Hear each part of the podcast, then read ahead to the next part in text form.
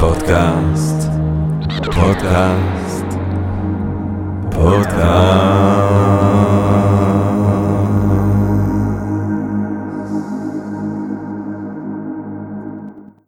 טוב, אה, גבירותיי ורבותיי, ברוכות וברוכים הבאים לפודקאסט של Think and Ring Different, פודקאסט למי שאוהב לחשוב ולשתות. אני ג'רמי פוגל ואנחנו רוצים להודות הפעם שוב לעצם היקום, לעצם הקיום ש...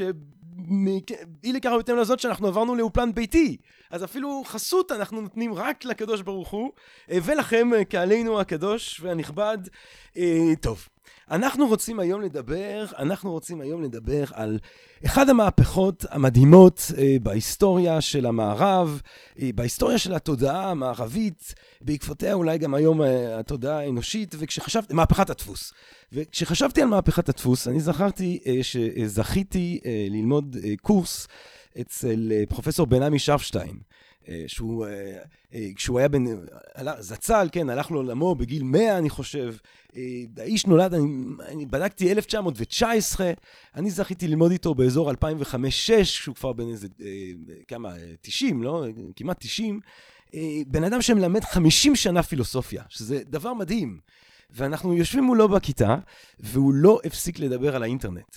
הוא לא הפסיק לדבר על האינטרנט. עכשיו, בהתחלה אתה אומר, טוב, הוא כאילו רוצה, אתה יודע, הוא מתחבר לצעירים, הוא מדבר על האינטרנט. זה 2005, זה כאילו אינטרנט כבר פה, וכולנו במייל, אין עוד את הרשתות החברתיות, אין את כל הטירוף שאנחנו חווים, את המציאות בזום וכולי.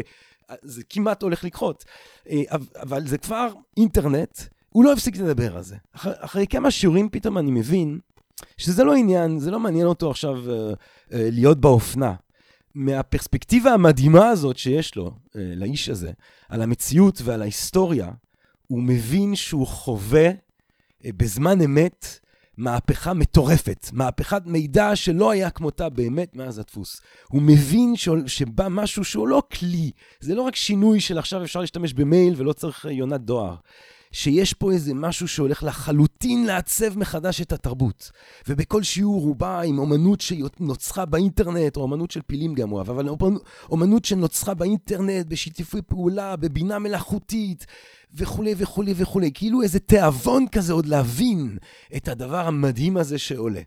אה, ולנו ש, שאנחנו כבר מבינים או מתחילים להבין, ואנחנו רק עוד מתחילים בכלל אולי לגלות לאיזה כיוונים מטורפים, לאיזה מדע בדיוני אנחנו אה, מגיעים, אה, בגלל המהפכה שגם אנחנו זכינו לראות, אמנם עם פחות פרספקטיבה. אולי דרך מסוימת לחשוב את זה, זה לחזור באמת למהפכת הדפוס, שזה הדבר אולי הכי דומה, אותה מהפכה מדהימה, 1450 כמובן, גוטנברג ממציא את הדפוס. ואז אנשים קוראים, ואז אפשר להתחיל לקרוא, נכון? אנשים לא יודעים כל כך קרוא וכתוב באירופה הנוצרית של ימי הביניים, אבל פתאום יש סיבה, כי אפשר לקרוא, כי יש ספרים שהם יחסית זולים והם עפים, ופתאום לותר אומר, אז אולי אם יש ספרים, אז אולי תיקחו אותם בעצמכם, ולא דרך האפיפיור, ובום, מהפכה פרוטסטנטית, ובום, מהפכה מדעית, ובום, מהפכות על שמאל וימין, ועוד מעט עיתונות, ועיתונות זה נאורות, ועוד מעט עיתונות בכלל עוד יותר, וזה מהפכות וכולי, קומוניסטיות, וטירוף. וכל המודרנה מגיעה מאותה מעבדה, או ככה מספחים את זה, מאותה מעבדה במיינץ, שבו גוטנברג ממציא את הדפוס שלו.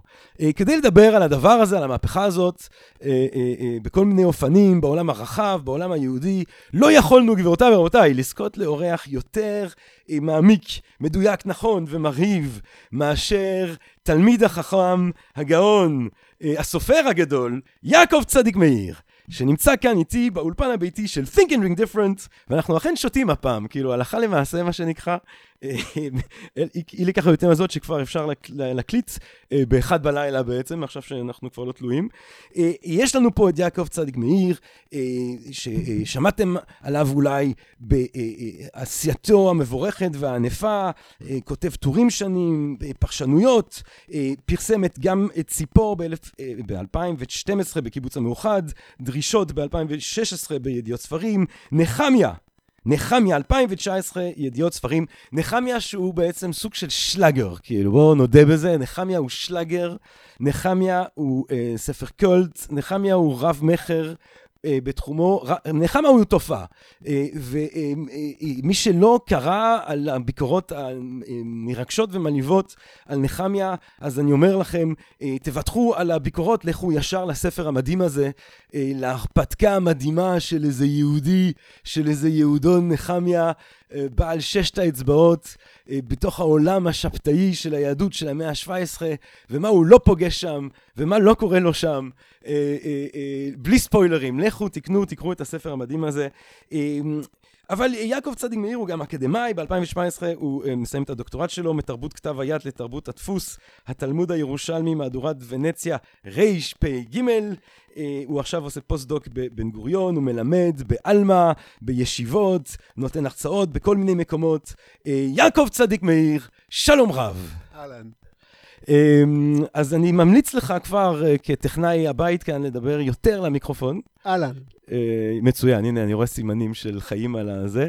יעקב צ' מאיר, ערב טוב. Uh, טוב, אני לא יודע אם שמעת כבר את הפודקאסט הזה שלנו, אבל יש לנו פה איזה קטע שאני אוהב ללכת ישר לווריד הצוואר.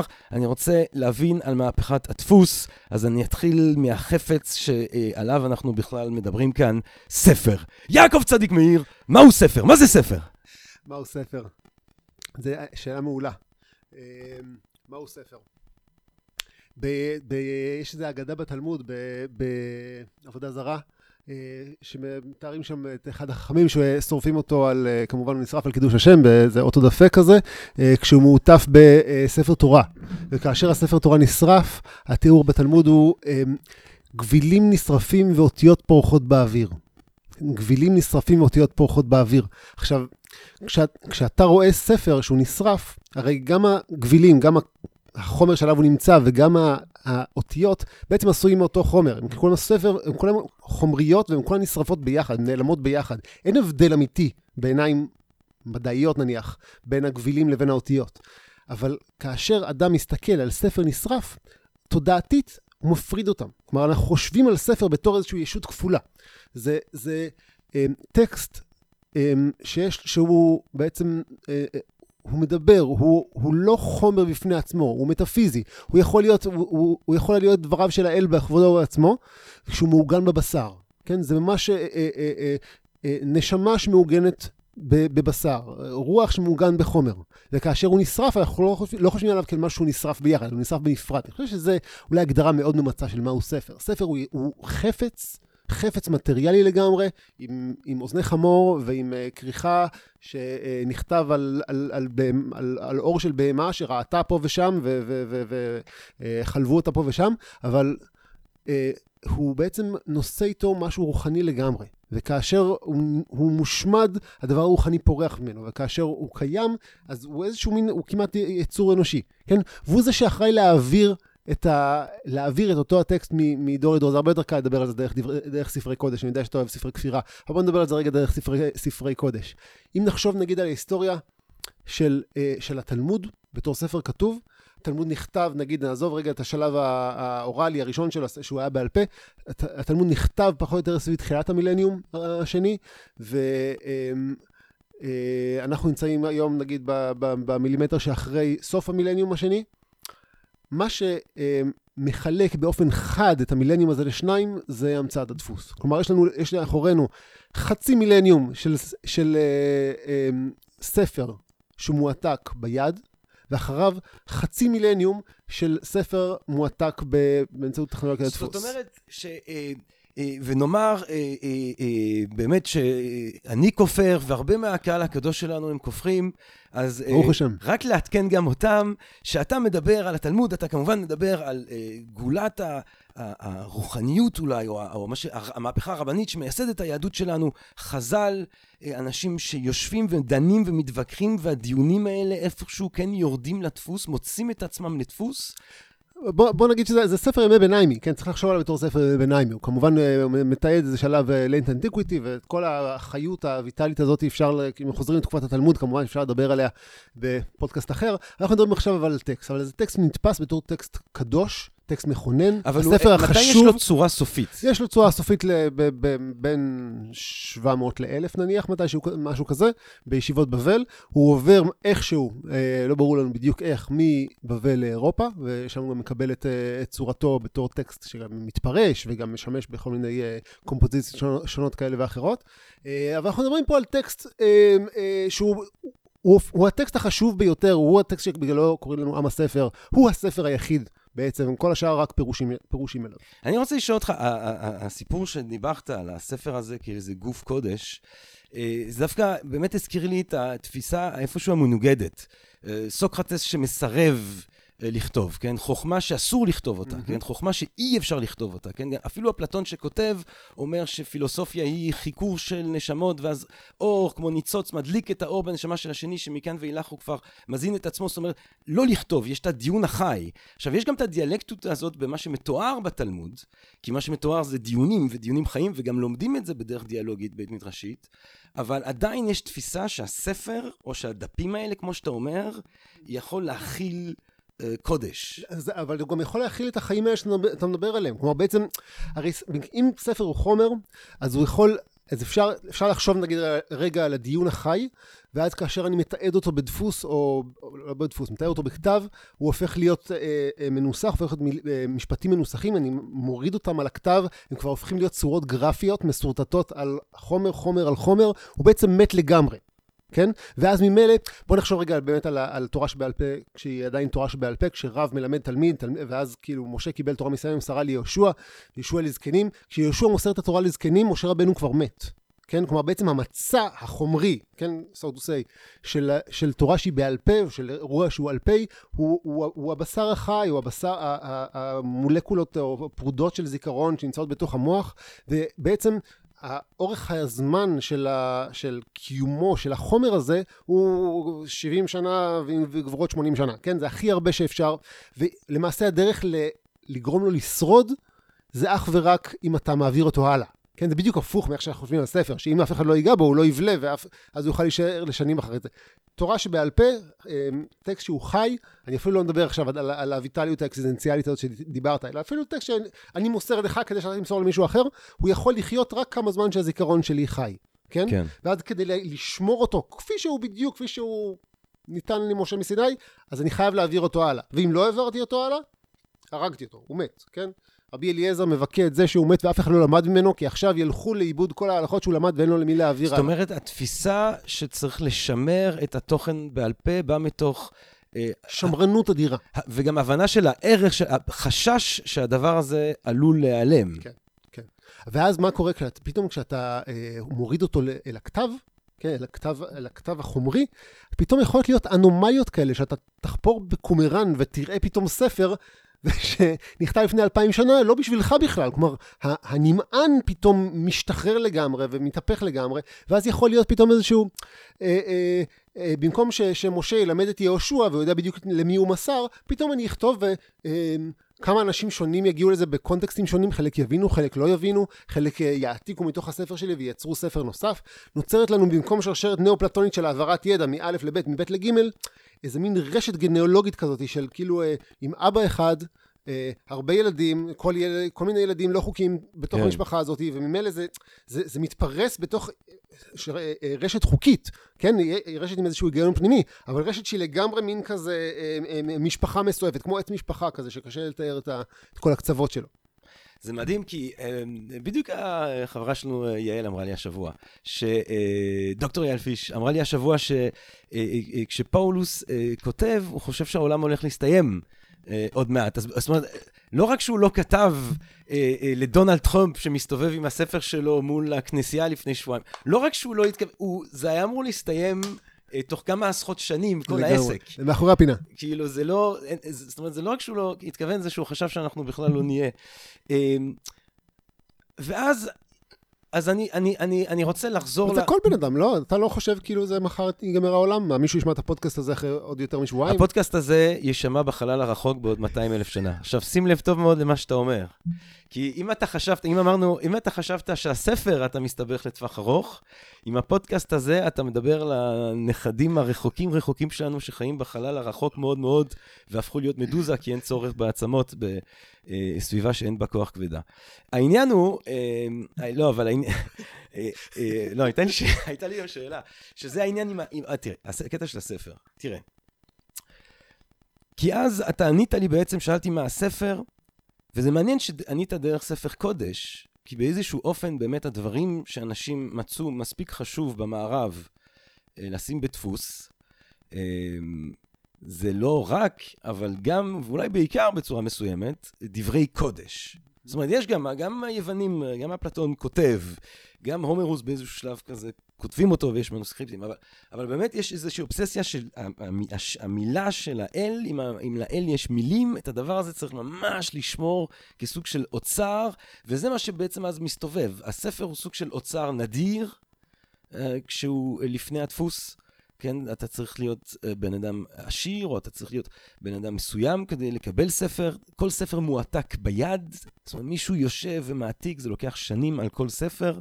מה, איך, איך זה נראה, איך החפץ הזה נראה לפני המצאת הדפוס? בימי הביניים שלפני הדפוס. אה, מה היחס לספר? מה, איך זה מרגיש ספר? מה זה, למי יש? למה יש? אני אענה לשאלתך, אבל תזכיר לי אחרי זה באמת לדבר על, ה, על, ה, על האספקט הדתי של הדפוס, כי אני חושב שהוא מאוד מאוד רלוונטי כדי להבין בעצם מה הטכנולוגיה הזאת בכלל נתנה לנו. אמ, מה הספר לפני הדפוס? אמ, אני חושב, תשמע, כל, כל לומד שמקבל לידו, לידיו ספר, וסליחה שאני עונה מתוך דוגמאות מהתלמוד, זה פשוט הדוגמה הקרובה ל, לליבי ולשדה מבטי, אמ, כל לומד שמחזיק בידיו, נניח, כתב יד של תלמוד, הוא קודם כל מנסה לתקן אותו כמה שאפשר. כן? כלומר, אין לך בעצם כתב יד, יש אחד, מה, אחד מהעדויות היפות של אניו סילביו אה, אה, במכתב מה... אני כבר לא זוכר את כל הפרטים הביבליוגרפיים עכשיו, סליחה, אבל אה, אה, אה, מכתב שהוא תיעוד של אה, התרשמות של האפיפיור אה, אה, פיוס השני מה, מהדורה הראשונה של גוטנברג. והוא כותב שם אה, שהספר הזה כתוב באותיות מאוד של יפות. התנ"ך. של התנ"ך, של גוטנברג, של גוטנברג כן. כן. והוא כותב, הוא מאוד מאוד אה, נקי. מאוד, הוא מאוד נקי ונכון. עכשיו, לפי כל, ה, ה, לפי כל העדויות, לא היה לו זמן להתרשם מהתנ"ך ליותר מכמה דקות, כן? זה לא שהוא ישב ועבר על הטקסט כדי לראות, לגלות שהוא באמת נכון, וכנראה שהדרך הנכונה להבין את הלטינית שלו, שאני לא אזכור לצטט אותו בעל פה, היא שזה טקסט ללא תיקונים. כי כל ספר ימי ביניים שאתה רואה אותו, הוא טקסט שתוקן אין סוף פעמים, וכל הגיליונות שלו מלאים בתיקונים. עכשיו, אני חושב שזה חלק מאיך שתפסו ספר בימי הביניים. זה איזשהו מין אה, אה, עותק רחוק מאוד מהמקור, אה, אה, שולי מאוד בתהליך המסירה, אה, שהגיע איכשהו לידיי, ועכשיו אני צריך איכשהו אולי קצת לתקן אותו, קצת לנסות לקרב אותו אל, ה, אל, ה, אל אותו מקור נשכח. תחשוב על, על איזשהו... היסטוריוגרפיה שיש בה בעצם קו פרשת מים אחד בלבד, כן, בינינו לבין תקופת האור שהייתה לפני כן, כן? אה, ואז כאילו, בתקופת האור ההיא נוצר הטקסט, כן? ועכשיו הוא הגיע אלינו והוא מאוד מאוד רחוק מהמקור ואני חייב לתקן אותו איכשהו, אבל בוא נגיד, גם אם הוא נגיד ילך לאיבוד או יישרף, לא יקרה שום אסון גדול, כי זה, זה, זה, הוא, הוא, זה לא הדבר עצמו, זה העתק חיוור ומשובש שעבר המון המון שנים מאז, מאז מקורו, כן? וממילא, ממילא, אה, אה, הטקסט שאליו אני משווה את הספר הזה, הוא טקסט אידילי, אה, מפונטז במידה, אה, ש, שבעצם אה, אה, לא קיים בשום מקום אמיתי. אבל אני, זה, אני שוב, אני מדבר מתוך בורות מוחלטת. אה, כלומר, אני, כמעט, אני אבל... מדבר על איזו חוויה כזאת שאתה מחזיק ספר ביד, ואני לא מחזיק את, ה, את הספר החדש של לא יודע, יכול להיות תומאס אקווינס, וזה יכול להיות כאילו אה, מסכת סנהדרין, כן? אני לא מחזיק את הספר שיצא מתחת ידי המחבר, וזה משהו, אלא איזשהו העתק חיוור שבחיוור דרך המון המון מסכים. אבל אין חשש במצב כזה, שבו...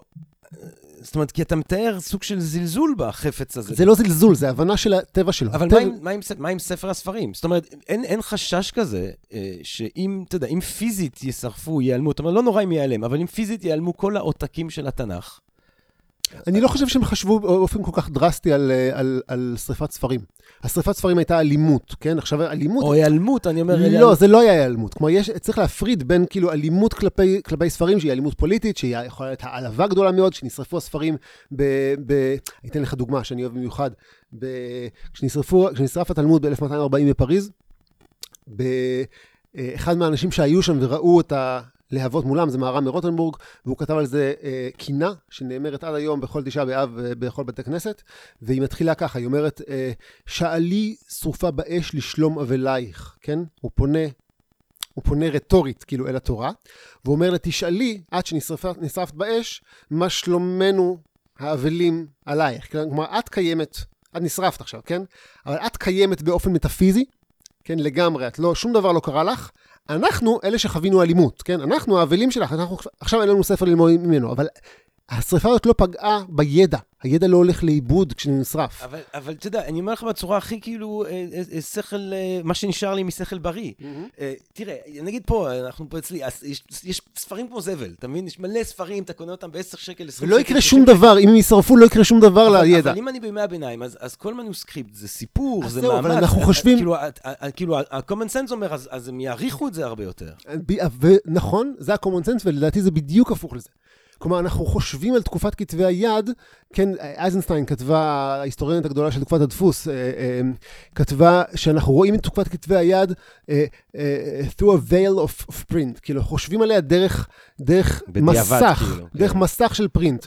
ואנחנו חושבים על היום, יש לנו כל כך הרבה עותקים, לא יקרה שום דבר אם אחד ייעלם, אבל תקופת כתבי היד, כל אחד אין ארוך לו מבחינת הנוסח שלו, ואין אף אחד שהוא דומה לו, והוא ממש משהו שאי אפשר להעריך אותו בכלל. אבל בעיני, ימי, בעיני אנשי ימי הביניים, אה, ספרים היו העתקים חיוורים, אני חושב, של איזשהו טקסט אידילי. זה לא שהם לא העתיקו, אה, העריכו אוקיי, טקסטים. אם, הייתה כזאת גמישות, כשאתה אומר התלמוד נסגר, או נחתם, כן, או יש, הנוסח של, ה, של התנ"ך נחתם, כן, מהמם. הקנוניזציה, שטוב, לא רק הקנוניזציה, אבל ברגע שזה חתום, אתה כאילו כן מדבר על גרסה אה, אה, אה, אחת, כן, נכון. לכאורה. כל דור רוצה לחתום, נכון? אתה חותם. עכשיו, השאלה היא איך מעבירים כאילו, את כאילו הטקסט הם היו. כאלה שאומרים, אין, לא צריך חתום. לא, אבל זה לא יש ש... רגע, פה צריך להפריד. זה לא שאומרים... סליחה, קטעתי אותך. לא, לא. אמ, זה לא שאומרים, אני עכשיו רוצה להוסיף עוד דעות למחלוקת, כן? או אני לא מסכים עם החכם שאמר כזה, לא מתערבים בתוך הטקסט. אבל אז אתה אומר, רגע, מה זה הטקסט הזה שאני קורא? האם זה הטקסט של הספר החתום? אולי יש פה שיבוש, אולי את הצורה הזאת של המילה לא צריך לקרוא ככה, אולי חסר פה איזה מילה, ואני יכול להשלים אותה מסברה, או מספר אחר, או מאיזה קומנטר. יש איזה חשד. יש חשד תמידי כלפי הס- הטקסט. כלפי הספר. הספר לא Masters נתפס. of suspicion, כמו שמריקר על אה, ניטשה, פרויד ושופנאור. כאילו. בדיוק, אבל לא לגבי, אבל לא לגבי אה, העולם, האל, או המציאות, לגבי, בדיוק, לא לגבי התודעה. החפץ הזה. כאילו. אלא החפץ הזה הוא פשוט חפץ שהוא, הוא- זה הטכנולוגיה הכי טובה שיש לנו, אבל היא לא משהו, קצת כמו דמוקרטיה כזה, כן? כן. זה כאילו, אין לנו משהו יותר טוב מזה, אבל זה בעצמו לא שווה את זה. ואז, לתוך הריק הזה, נכנס הדפוס. כן? והוא מנסה לעשות משהו אחר. עכשיו, הדפוס, צריך לומר, הוא כאילו, יש גרף מאוד יפה בספר של אה, דניאל אה, הובינס, שמראה את העלייה בהפקת כתבי יד מתחילת המאה ה-15, והוא מראה ממש משנות ה-20 איך יש יותר ויותר ביקוש לכתבי יד, ובאיזה פיק של, ה, של הגרף, פתאום מופיע הדפוס הראשון. ואחריו כמובן נפילה בהפקת כתבי יד, אבל נפילה שהיא מגובה בעלייה עצומה בייצור של ספרים בדפוס. כלומר בעצם הדפוס במובן הזה, אתה אוהבים לדבר עליו כמהפכה, ואתה אוהב מהפכות במיוחד, אני יודע, אבל אה, אה, יש פה, הוא בעצם בא לענות על ביקוש שהוא קיים, כן? זה טכנולוגיה, ש- עכשיו, זה- אני. מסכים, אני מסכים שהוא יצר איזשהו סוג של מהפכה, כן. אבל בסופו של דבר הוא נמצא בתוך עולם שהוא נעשה יותר ויותר יש פה קצת literate. ביצה ותרנגולת, למרות שיש לי תחושה שאולי התרנגול קצת יותר גדול מהביצה, אבל יש- יש יש איזה ביצה תרנגולת. או שהביצה גדולה מהתרנגול. אה, ואז בעצם מגיע בעצם, אה, אה, אז מעניין, מעניין. זאת אומרת, אתה אומר שכבר לקחת המצאת הדפוס, יש בעצם דרישה ליותר ויותר מנוסקריפטים, אז יש כבר אנשים שמחפשים לזה פתרון, אז הדפוס באיזושהי מידה לא רק ממציא עולם חדש, הוא גם עונה על צורך שהתחיל להתפתח בעולם הישן. או, אז זהו. אז כאן, כאן אני חושב שצריך באמת לעשות, לעשות סדר. כי אנחנו רגילים לחשוב על דפוס, כמו שאתה גם אמרת בפתיח המפואר שלך. כן.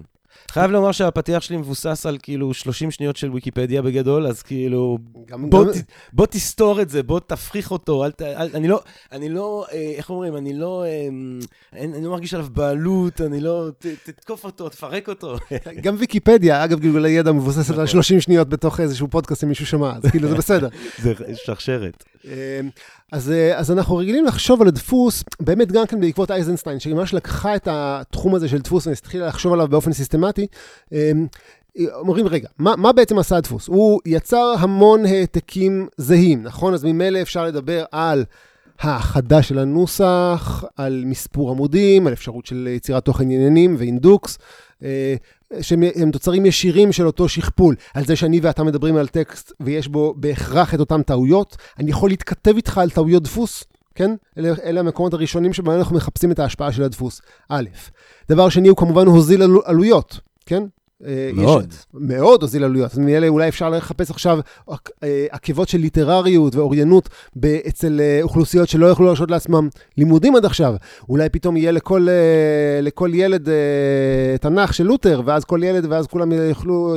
כן, אולי גם לותר, כשהוא מפרסם את 95 התזות שהוא לפי האגדה, דופק שם בדלת ב-1517. בכתב יד. אה, זה בכתב יד? הוא לא הדפיס אותם. לא, 1517. נכון, יש כבר דפוס, אבל אתה לא הולך להדפיס בדפוס כדי לא, למסמר לא- את הזאת, נכון? זה לא שהוא הלך שם ליד אה, כיכר הבימה והדפיס, אבל, אבל, אה, אחלה חנות כזאת, אבל אה, אחר כך אפשר להדפיס את, ה, את התזות, נכון. אחר כך אפשר להדפיס את הרעיונות. רגע, אתה חושב שכל אחד ואחד מהאיכרים האלה שהסתערו עם החרמשים, כל בשר התותחים האלה שנפלו נפלו, אה, נפלו אה, אה, מתים לרגלי הצבאות הקתולים, אני חושב שכל אחד ואחד מהם הלך לא, וקרא, במפורש לא, אף אחד מהם לא. אבל אני, אני ספק כן אם יכלו חושב, לקרוא בכלל. אני כן חושב שה-95 התזות האלה כטקסט, וההתרחשויות האלה אה, כטקסט, יכלו לנוע הרבה יותר מהר והרבה יותר רחב במרחב. חד משמעית. מלפני כן. אני גם, אה, שוב, כחלק מהמחקר המעמיק שלי בוויקיפדיה ויוטיוב, תוך כדי ארוחת ערב, אה, אה, ראיתי שבעצם הדברים הראשונים שהוא מדפיס גוטנברג, לפני שהוא מדפיס את התנ"ך הראשון שלו שם בלטינית, הוא מדפיס כל מיני הודעות כאלה של הרשויות. זאת אומרת, השימוש, הניצול הפוליטי, נטו, של הסיפור הזה, של הכלי הזה, הוא קדם אפילו, בקצת אמנם, כנראה, לא יודע, אה, אה, אה, לניצול הדתי. אה, מה ההבדל בין פוליטי לדתי? כאילו- תיאולוגיה מדינית, תודה רבה, בום. זהו, קיבלת, זכית בפרס. אה, צודק, צודק. אז, אז, אז באמת, איך שאתה... אז זה, זה נכון, אלה המקומות הראשונים לחפש בהם את, ה, את ההשפעה של כן. אבל אבל זאת אומרת, מה שאני מנסה כן לחבר את זה, תראה, אז אני לא רוצה באמת להגזים על הנרטיב של המהפכה, שהוא באמת הנרטיב אולי הראשוני שאתה נכנס אליו באמת בוויקיפדיה, או באמת כשאתה מתחיל לקרוא על הנושא. אבל אני אגיד לך, גם, גם אה, אותי נורא מעניין המהפכה המדעית, נורא מעניין אותי התקופה הזאת, מעניין אותי חילון, תהליכי חילון, תהליכי חשיבה, נאורות וכולי. זה הדברים ש, שאני אוהב אה, ככה לקרוא עליהם לפעמים. ואני כן מאוד רואה כבסיס איתן לדברים האלה את הטכנולוגיה הזאת. את היכול... זאת אומרת, כי, כי, כי, כי איך שלא תסתכל על זה, ותתקן אותי אם אני טועה אבל אה, ברגע שאפשר לקנות ספרים בזול, אפשר לחנך אנשים בזול, אפשר להגיע לאנשים, אז ברור ש, שהעיקרים שרצים שם את המהפכה הפרוטסטנטית, וברור גם שה, שההמון שבא ומשחרר את הבסטיה, אפילו בצרפת של המאה ה-18, הם לא כולם אה, קראו את האנציקלופדיות של אה, וולטר ופר באל וזה, אבל יש מעמד ביניים, יש, יש את בתי הקפה, יש עיתונות, יש דעות, יש... אני, אני. מסכים, אבל כל אני, זה זה מודפס. כל זה זה מודפס, וכל זה זה דברים שלוקחים זמן, כן? זה לא סתם מגיע, שהמהפכה הצרפתית מגיעה כל כך הרבה שנים אחרי המצאת כן. הדפוס. לא אבל- ש- אני אבל- לא אומר שאי אפשר לצייר לצייר נרטיב. שאנחנו, היופי לאנשים שחווים את מהפכת האינטרנט, זה שבאמת אתה צריך מאות שנים להבין כזה, אה, כזאת נפילה של אבן באוקיינוס של החיים, כאילו, האדוות והגלים זה לוקח מאות שנים. ופה יש, יש לנו 500 שנה, אבל אני אומר, גם בתהליכים של המאה, של המאה ה-19. זאת אומרת, אין לך קיבוץ גלויות בלי דפוס, אם נלך אפילו יותר רחוק. איך אתה... אני לא יכול להתעלם מביטוי כמו קיבוץ גלויות בתוך הקשר כזה, אבל... אוקיי. תראה, הציונים הצליחו את מה ששבתאי צבי... אה, אה, אבל גם הוא היה לו דפוס, בסדר. נורא, קשה, אי אפשר, אבל פאולוס לא היה לו, כן. אה, אז, אז אתה אומר, הדפוס מגיע, אה, ומה הוא משנה אבל, אה, דיברנו קצת על מה שזה משנה אצל הקוראים. מה זה משנה אצל ה... בספרים? מה זה משנה בטקסטים? או, אז רגע, אז, אז כאן צריך אני חושב לעשות איזושהי הבדלה. דיברתי על זה ש... אה, דיברתי על זה שזה... ש... שבעצם הקורא ימי ביניים תפס את הספר שלו בתור משהו מאוד זניח, וגם הזכרנו את העדות הזאת, את המכתב הזה של פיוס השני. אה, ב... אה, ו- ואת הקינה של מהר"ם. עכשיו, כאשר אנחנו עוברים אל הקינות, הרי התלמוד נשרף פעמיים. הוא נשרף ב-1240, נשרפו כתבי יד, ו-1550 ומשהו נשרפו אה, ספרים נדפסים באיטליה, כן? ואז, אה, ואז השאלה היא מה קורה כאשר הם נשרפים, כאשר הם נדפסים. ובאמת, ה- הקינות שנכתבות באיטליה, הטון שלהם שונה לגמרי, כן? הוא לא טון, הוא לא טון של אה, אה, הו התורה שעדיין מאוד קיימת. יהודי שאתה מסביר לי על התפתחות הספר דרך אה, אנשים שבוכים על ספרים שנשרפים. אה, אהבתי. אנחנו... אתה יודע באיזה סוג של היסטוריה אתה עוסק כשזה ה- כשזה הטון. אם אפשר לבכות, גם עוד מעט תשעה באב, אתה יודע. כן, כן. אה, י"ז בתמוז לפני. אז קיצור, אתה אומר, אז הטון של האבל הוא שונה. הטון של, זה לא רק הטון, גם התוכן שלו. לפתע, דווקא בספרים נדפסים, שיש הרבה עותקים מהם, הטון הוא איך נחיה בלי תורה. זה כבר לא הו תורה תבכי עלינו, לנו ספרים.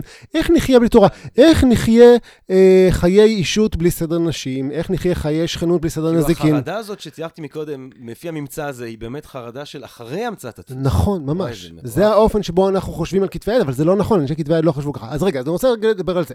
אז בואו, אם אנחנו באמת מדברים דווקא... סליחה שאני חושב כל הזמן על יהודים, כן? בכל זאת, אני אה, בתור תרבות שומעים. ב- זהו, אני אסלח לך. תראה, תובל רוזנבסר מ- Think and Drink Different, הוא- קצת אנטישמי, כאילו, אז אה, בטח הוא כזה עכשיו אה, אז, כועס. כן, אז אם אפשר עם האוטו-אנטישמיות, אז כן, אני כן. אשמח. אז דווקא יהודים בתור האוכלוסייה הכי literate, הכי אוריינית ב- ב- ב- בימי הביניים באירופה, כן? שכל ילד יודע בה לקרוא סידור ויודע כאילו לקרוא את הפרשה שלו בתורה, כן? אז דווקא, דווקא הם, איך הם מגיבים פתאום על הספר הנדפס, וגם המלומדים האלה, שפתאום התצרוכת כתבי יד שלהם עולה ועולה ועולה ועולה ברמה, כן, הרחבה, ברמה החברתית של הסטטיסטיקה, ולפתע מתחילים להגיע אליהם ספרי דפוס. איך הם חושבים על, אה, על, מה, על, על הספרים החדשים האלה? אני אעשה את זה יותר ממוקד. איך, הרי תעשיית הדפוס כאילו קורית אה, בפריז וונציה, נגיד, ונציה זאת הבירה הגדולה של, של בתי הדפוס, ויש שם אה, עשרות בתי דפוס שבמספר מסוים של שנים, אה, די מצומצמות, נגיד 50-60 שנה, כולם לוקחים כתבי יד ימי ביניים ומדפיסים מהם, הם מוצאים מהם products אה, מודפסים. כן, הם בעצם מעבירים את ה transition הזה, מעבירים את הספרים, את השינוי הטכנולוגי הזה. איך הם חושבים על האקט שהם מבצעים? Mm, כן, מה, מה בעצם עומד בראש שלהם כאשר... כן. עכשיו, זו, מעניין. זאת בעצם השאלה, עכשיו, זו שאלה, זה דווקא לא, זה לא, זה לא גוטנברג, כי גוטנברג בעצם רצה להוזיל את עלויות כתבי היד, והוא יצר את ה movable type, ובאמת יצר דפוס מאוד זול, אבל כן, זה- בעצם... זה היה מיזם עסקי כל עסק הזה, גם בסוף הוא איבד את הכל בגלל שהבן אדם שהלווה את הכסף, לקח את נכון. הכסף וזה, אז יש פה, כן, מעניין עכשיו. דווקא זה פחות, ואתה יודע, וגם, וגם ספרים שהודפסו נגיד ב-30, 40, 50 שנה אחרי, אחרי המצאת הדפוס, הם בעצם כתבי יד מודפסים. יש להם אסתטיקה של כתבי יד, הרבה מהם צבועים ביד, הם כן. כאילו, יש להם עדיין מחירים, זה יורד קצת, אבל לוקח זמן עד שזה יורד באמת, כן? כן, כן. זה, זה עדיין מיועד לאותו קהל שקונה כתבי יד. כן, זה אותם סטודנטים באוניברסיטה שצריכים ספרי לימוד, זה עדיין מלומדים שזקוקים למרות לספרים. אותם, האוניברסיטה זה חיה חדשה יחסית. לא, האוניברסיטה היא לא חדשה. מה, זה האוניברסיטה ב-200 של- שנה, 100... בסדר, בסדר, זה כבר לא, יש כבר מסורות, אני צריך להגיד לך כמה זמן, תראה את האוניברסיטה העברית, איזה מסורות יש בה, למרות כן, שיש... 200 שנה, כן, לא צריך לזלזל ב-200 שנה, צודק. בקיצור, אז עכשיו השאלה היא, אז השאלה היא לגביהם. ו, ושם, נגיד, אפשר, זה כאילו איזשהו מין כזה, איזה סינקופה כזאת שבאה קצת אחרי ההמצאה הטכנולוגית. נגיד, תחשוב, נגיד הסמארטפון איתנו אה, עשר שנים, כן. נכון? משהו כזה, אבל אה, אה, אה, קורקינטים מילאו את הרחוב רק לפני שלוש-ארבע שנים. עכשיו, זה לא ש... הטכנולוגיה הייתה קיימת, כן? כן. שיש לך סמארטפון, אתה יכול לשלם דרכו, אבל לקח זמן עד שאתה מבין את היתרונות והחסרונות של הטכנולוגיה מעניין, החדשה, ואתה. לומד כאילו מה, איך להפיק ממנה את המיטב. כן. אז, אז אני חושב שוונציה של חילופי המאות, כאילו שסוף מאה ה-15, תחילת מאה ה-16, זה השלב שמתחילים לחשוב קונספטואלית על מה זה דפוס, וואו. ומה הוא יכול לתת. ו... ומה, ומה, ומה מה הם חושבים? מה זה דפוס ומה זה יכול לתת? מה, מה סוג התשובות שאתה מוצא אז שם? כאן יש, כאן יש איזושהי אה, הצטלבות נורא מעניינת של הטכנולוגיה החדשה, היא לא מקרית כמובן, כן? אבל אה, של הטכנולוגיה החדשה וחשיבה חשיבה פילוסופית רנסנסית, כן? אם דיברנו על האיש ימי הביניים, בדיוק בפרק האחרון דיברנו על יונתן הירשוולט, על אה, רנסאנס, אה, ליאונרדו רפאל. אה. נהדר, בדיוק, יפה. אז תעוף על זה, אנשים הקשיבו לזה בדיוק. נהדר. קהל הקדוש שלנו. כל מה שיונתן אומר זה שקר גמור. אה, דש לך, יונתן הירשוולט. אה, כן, יש לך טקס היום של דשים, קדימה, תעשה אותו. אה, יונתן הירשוולט, גבירותיי, לא, הוא, מאזין לנו, אני מקבל הערות מיונתן הירשוולט. אם אני טועה או אם אני אומר משהו לא נכון. מעולה. אה, בקיצור, אה, אה, אני חושב שאחד מה... כלומר, חלק רציני מהתחלת הפילולוגיה, כן, מדע הטקסט, אהבת הטקסט, החקירה אחר הטקסט, מתחיל עם הרנסאנס, הניסיון להבין את, אה, לחזור עד פונטס, לחזור אל המקורות, אל המעיינות, מעיינות החוכמה האבודים, לנסות להבין, נגיד, אה, איזושהי אה, מילה אחת בהומרוס שהשתבשה בכל כתבי היד, ועכשיו אני, נגיד, מלומד פלור, אה, פלורנטיני ב- בסוף המאה ה-15, אנג'לו פוליציאנו, אחד מתלמידיו הרבים, אני עכשיו אסביר לכם בדיוק באמצעות כתבי יד רבים שיש לי, באמצעות אה, מטבעות שנשארו, באמצעות הסברה שלי, כן, כן. הכוח של הסברה שלי, איך בעצם הומרוס הגה אותה, כן? עכשיו, ה- היומרה היא אדירה, כן? אני, אני אסביר לכם, זה כמו, זה קצת כמו מכניקה בסיסית של מרד, כן? אני אומר לאבא שלי, אתה טועה, בשם, בשם מי? כי בשם סבא שלי. מי יודע, מי יודע מה סבא שלי אמר? זה אני. בעצם בגלל שיש אפשרות לעשות אחידות, אז פתאום נהיה חשוב למצוא את ה... את, את, את המקור. זה, נכון, זה, זה, זה קשור. יש עכשיו אפשרות לאידאה הפלטונית, כאילו שזה הספר הסופי. בדיוק, זה בדיוק, זה קשור, זה כי קשור עד ל... אז מלכתחילה אתה לא יכול להגיע למצב של אחידות מוחלטת. היה אפשר לדמיין מישהו שרוצה להפיק כתב יד אה, מאוד מאוד מושלם, אבל זה לא קורה. כן. כלומר, בעצם חלק מהיומרה היא יומרה עסקית. זאת אומרת, כאילו, אני עכשיו מוציא ספר. אז אוקיי, 30... מהדורה מדעית. נכון, נכון, המהדורה המדעית מתחילה שם. כלומר, ואז מה, מה עושים? נגיד, אה, אה, יצאו שני ספרים נורא יפים לפני כמה שנים, בדיוק באמצע הדוקטורט שלי, בדיוק בזמן, של אה, כל ההקדמות של אלדוס מנוטיוס, המדפיס הוונציאני הגדול, לכל הספרים שלו, גם בלטינית, גם ביוונית, ורנקולר, הכל. אה, ויש לו שם לשון דימויית מאוד מאוד עשירה, של, הוא מסביר כאילו את, את המלאכה, מה הוא עושה. עכשיו, מה הוא אומר? הוא אומר...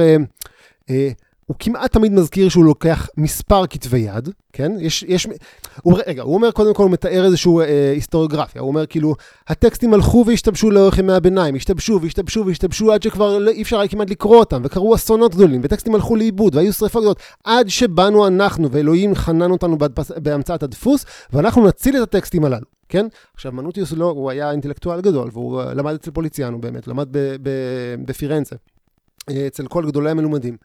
והוא, אה, והוא משתמש במסקנות שלהם וב- ובסט הרעיונות שלהם כדי להסביר מה זה המלאכה הזאת. והוא אומר, נגיד, אני לוקח מספר גדול של כתבי יד, גדול, כן? שלושה, ארבעה, לפעמים הוא משתמש במספרים, למרות שאנחנו יודעים באמצעות אמצעים פילולוגיים כבר של המאה ה-19 ו-20, שזה לא נכון, שהוא השתמש רק בכתב יד אחד, אבל הוא אומר, לקחתי שלושה ספרים, אה, ומתוכם סינתזתי את הטקסט האמיתי, אה, ואני מאפשר לו לקום ב...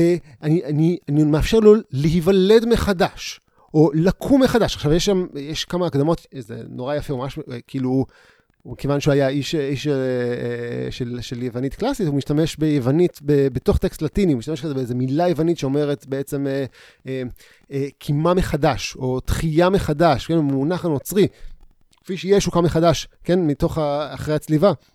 אני מקים את הטקסטים מחדש כפי שהם יצאו מתחת ידי יוצרם האחרון, כן? אני עוש... וכתבי היד, את כתבי היד אני, אני, אני, אני משליך אותם לפח, אני לא צריך אותם כבר ברגע שהדפסתי את הספר. הוא אומר באיזשהו מקום שהוא מוסר את כתבי היד אל המדפיס כדי שימותו בידיו כמו הוויפרה. נקבת הש... השפיפון, כן, היולדת, ויש איזה מיתוס ימי ביניימי על זה שהילדים של הוויפרה אוכלים את דרכם החוצה מרחמה והורגים אותה תוך כדי. Mm. וזה ממש דימוי לדפוס, כאילו איך ספרי הדפוס הורגים את כתבי היד המשובשים, משאירים אותם מאחוריהם גוויות בבית הדפוס, ויוצאים לחיים בתור יצורים חיים חדשים, שהם בעצם, אה, הם בעצם הספר. הם הספר עצמו. זה כבר, אני כאילו, כאילו אם כתבי היד, הימי ביניים היו איזה העתקים חיוורים, אז אני אוסף כמה שאפשר מהם כדי לדלג על חשכת ימי הביניים ולחזור אחורה, ואני אוסף את כל הגרסאות שאני יכול, ואני אני כאילו מצמיד את הטקסט חזרה אל החומר, ואני אומר, אני מוכר לך אותו ואני אומר לך, קח. זה לא העתק חיוור של הומרוס, זה הומרוס, כן? כן. זה לא העתק חיוור של התלמוד, זה התלמוד. אתה יכול להחזיק אותו עכשיו ביד, זה הוא. עכשיו, את כל העבודה הטבעית, האינסופית, הימי ביניימית הזאת של תיקון הטקסט שקרתה לאורך כל ימי הספר, מרגע שהוא נוצר, הוא רק מתחיל להיות מתוקן לאט לאט, תוך כדי שכל מי שמתקן אותו יודע שהוא לא מתקן את התלמוד עצמו, הוא מתקן רק את הטופס הזה, כי אף אחד אחר לא יודע מה זה התיקונים שנמצאים בגיליונות שלו. את כל העבודה הזאת אני עכשיו בבית הדפוס, אני מתעש אותה, אני מכווץ אותה, אני מושיב שלושה מלומדים על כתב יד אחד, לתקן אותו כמה שאפשר. חודשיים יש לכם, אני משלם לכם פר שעה, כדי לעשות את כל התהליך האינסופי הזה במרוכז, ואז אנחנו מוציאים product, וה product הזה, הוא לא מתחיל את החיים של, של טקסט שיכול להתחיל ולהתקן, אלא זה ה product הסופי, זה הטקסט עצמו. ככה מדפיסים חושבים על העבודה שלהם, הם מחיים בעצם טקסט, זו חשיבה רנסנסית לחלוטין, כן? אתה צריך לייצר, כאילו, במקום watershed אחד, במקום אה, אה, קו פרשת מים אחד בחשיבה הימי ביניימית, אני מייצר שני אה, קווי פרשת מים.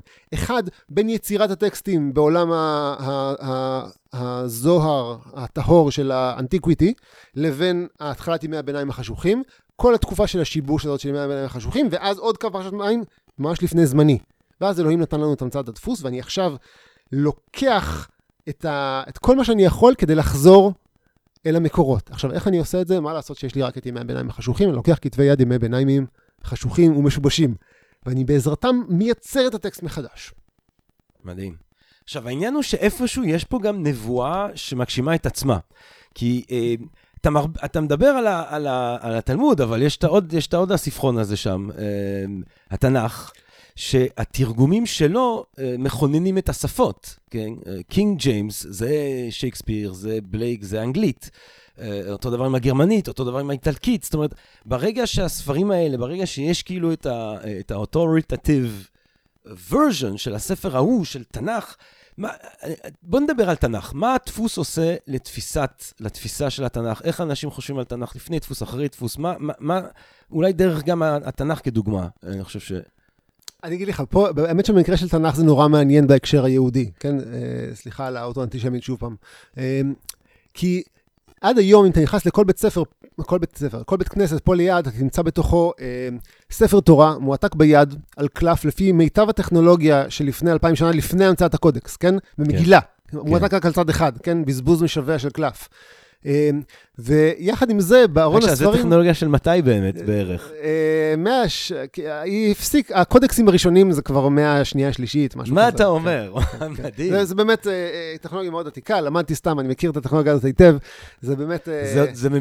זה על גבול מצרים, זה על גבול פפירוס, כאילו. פפירוסים כבר יש לנו בקודקסים, כן? זה כאילו קצת experimental archaeology כזה, כאילו, אתה חוזר למיומנויות העתיקות. עכשיו, אמ, מה שמעניין שבכל בית כנסת כזה אתה תמצא על המדף גם ספרים נדפסים, חומשים נדפסים, כדי שכשהקורא בתורה, קורא בתורה, בספר שאין, נגיד, הוא טקסט בלי ניקוד, בלי סימני שאלה, סימני פיסוק, בלי טעמים כמובן, הם יכולים לעבור, לשבת עם ספר נדפס, ו... עם ניקוד, עם טעמים, ואפילו לתקן את הקורא בתורה. יש, יש בדיחה, אני, אני אספר לך את זה דרך בדיחה. יש בדיחה נהדרת על הבעל קורא ש... אה, אה, בעיירה שאשתו, אה, כל, כל פעם היא ישבה יושבת בעזרת נשים והייתה צועקת עליו, הייתה מתקנת אותו כשהוא היה קורא בתורה. כל פעם שהוא היה כאילו, הוא היה טועה באיזה משהו, הייתה צועקת מלמעלה. אז פעם אחת הוא אמר כאילו, אני, אני, הבה נתחכמה לה, וזה היה בדיוק הסיפור של... של יוסף ואשת פוטיפר. ושהיא תופסת אותו בבגדו ואומרת לו, שכבה עימי. אז, אה, אז הוא עלה, עלה, עלה והתחיל לקרוא, ו, ואז הוא אמר, אה, הוא קרא שכבה עימו, אז היא צועקת מלמעלה, שכבה עימי! כן? עכשיו, עכשיו, למה זה נהדר הבדיחה הזאת? כאילו זה, כי זה בעצם מה היא עושה, כן? היא מכירה את התורה מתוך ספר נדפס. שהקדושה שלו היא קטנה, היא, היא לא קדושה של ספר תורה, כן? אולי אתה לא יכול, אם הוא נופל, מנשקים אותו, כן? אתה נוהגים לא להניח עליו ספר אחר, אבל זה לא קדושה של ספר תורה שכשפותחים את הארון אז כולם עומדים, כן? כן. זה לא, זה לא כן. הדבר הזה שמתיימר להיות התורה כפי שניתנה מסיני, כן? אבל מה קורה? הסמכות של הספר הזה, שהוא הספר עצמו, הספר על הקלף, הספר בכתב יד, הספר במגילה, היא כאילו, היא קורסת, היא נעלמת. יש שם מישהו שמבצע את הטקסט מתוכו, אבל כל מי שמסביב מחזיק תוצר הדפוס הרבה יותר משוכלל מבחינה טכנולוגית, ויכול לתקן אותו. שהוא מתקן אותו, אבל לא מתוך הספר האוטוריטטיבי, אלא מתוך הספרים הלא אוטוריטטיביים, mm. שמחזיקים יותר מידע, ולכן מאפשרים העברה הרבה יותר מדויקת של, של הידע. Mm. של הידע, איך קוראים את זה, כן? ואז... אה, וכאשר הוא מייצר אותו, ואני אשאיר לך כבר, כאשר הוא מייצר את הטעות הזאת כדי שהיא תתקן אותו, אז כבר יש פה איזשהו מין היפוך, שהוא גם מגדרי, והוא גם כאילו, אה, הוא, הוא הופך את הסיפור של כתב יד ודפוס כן, כן. למין אה, בדיחה נחמדה על חשבון אשתו, כן? אה, סקסיסטית כמובן. אה, למה סיפרתי את כל זה? כי אתה שואל בעצם מה, מה, מה הדפוס עשה לתורה. הוא קיבע את כתב היד בתור הטכנולוגיה שבה התורה מועתקת, מועתקת לאמצעים ריטואליים. אבל הוא גם... אה, זאת אומרת, דווקא בגלל הדפוס, משמרים את אותה... את אותה... זה לא, זה עוד לפני כן, זה גם כן. בתקופת כתבי היד. גם כתבי היד הם הרבה יותר אה, פלאפי כאלה מאשר ספר התורה, שהוא תמיד צריך להיות בדיוק אותו נוסח. אז למה אתה אומר שזה מקבע את ה... כי בעצם זה יצר, אה, זה ייצר תוצר, שזה חומש, שהוא תוצר מאוד מאוד יומיומי ובסיסי שנמצא בכל בית כביכול. אבל הוא, יש עליו שכבות משמעות שלא יכולים להיות לא בכתב יד וודאי לא בספר תורה עצמו. Mm. כלומר, אה, הוראות ביצוע. טעמים הם בעצם הוראות ביצוע, mm. כן? הם, הם המנגינה, הם הטעמים שנמצאים, אה, הם, הם, הם הטעמים, הם התווים שנמצאים אה, אה, על יד הטקסט, mm. שבתקופת כתבי היד, או בתקופת, כן, בתקופת התורה שבעל פה, היית צריך לדעת אותם בעל פה, mm. כן? למעש, למעשה, אם אתה בתור קורא לא היה לך את הידע על פה, לא יכולת להפיק משמעות מתוך הספר הנכתב. Mm. והדפוס בעצם הריק את זה אל תוך, אל תוך product, אל תוך חפץ, אל תוך חפץ פיזי. Mm. בעצם אנחנו שואלים מה טכנולוגיה, הרי טכנולוגיה בסופו של דבר הולכת ומדמה, זה, זה מה ש... אה, אה, איך קוראים לו? אמר בגלקסיית גוטנברג. הטכנולוגיה בעצם היא, אה, היא תמיד, היא היא מייצרת תותב, כן? אם יש לי טכנולוגיה ש, שכאילו ש, שתהיה במקום היד שלי, כן? אז אני אנוון את היד ואני לא אוכל יותר להשתמש בה תוך כמה שנים, כן? זה בעצם מה שהיא מייצרת, כן? Mm.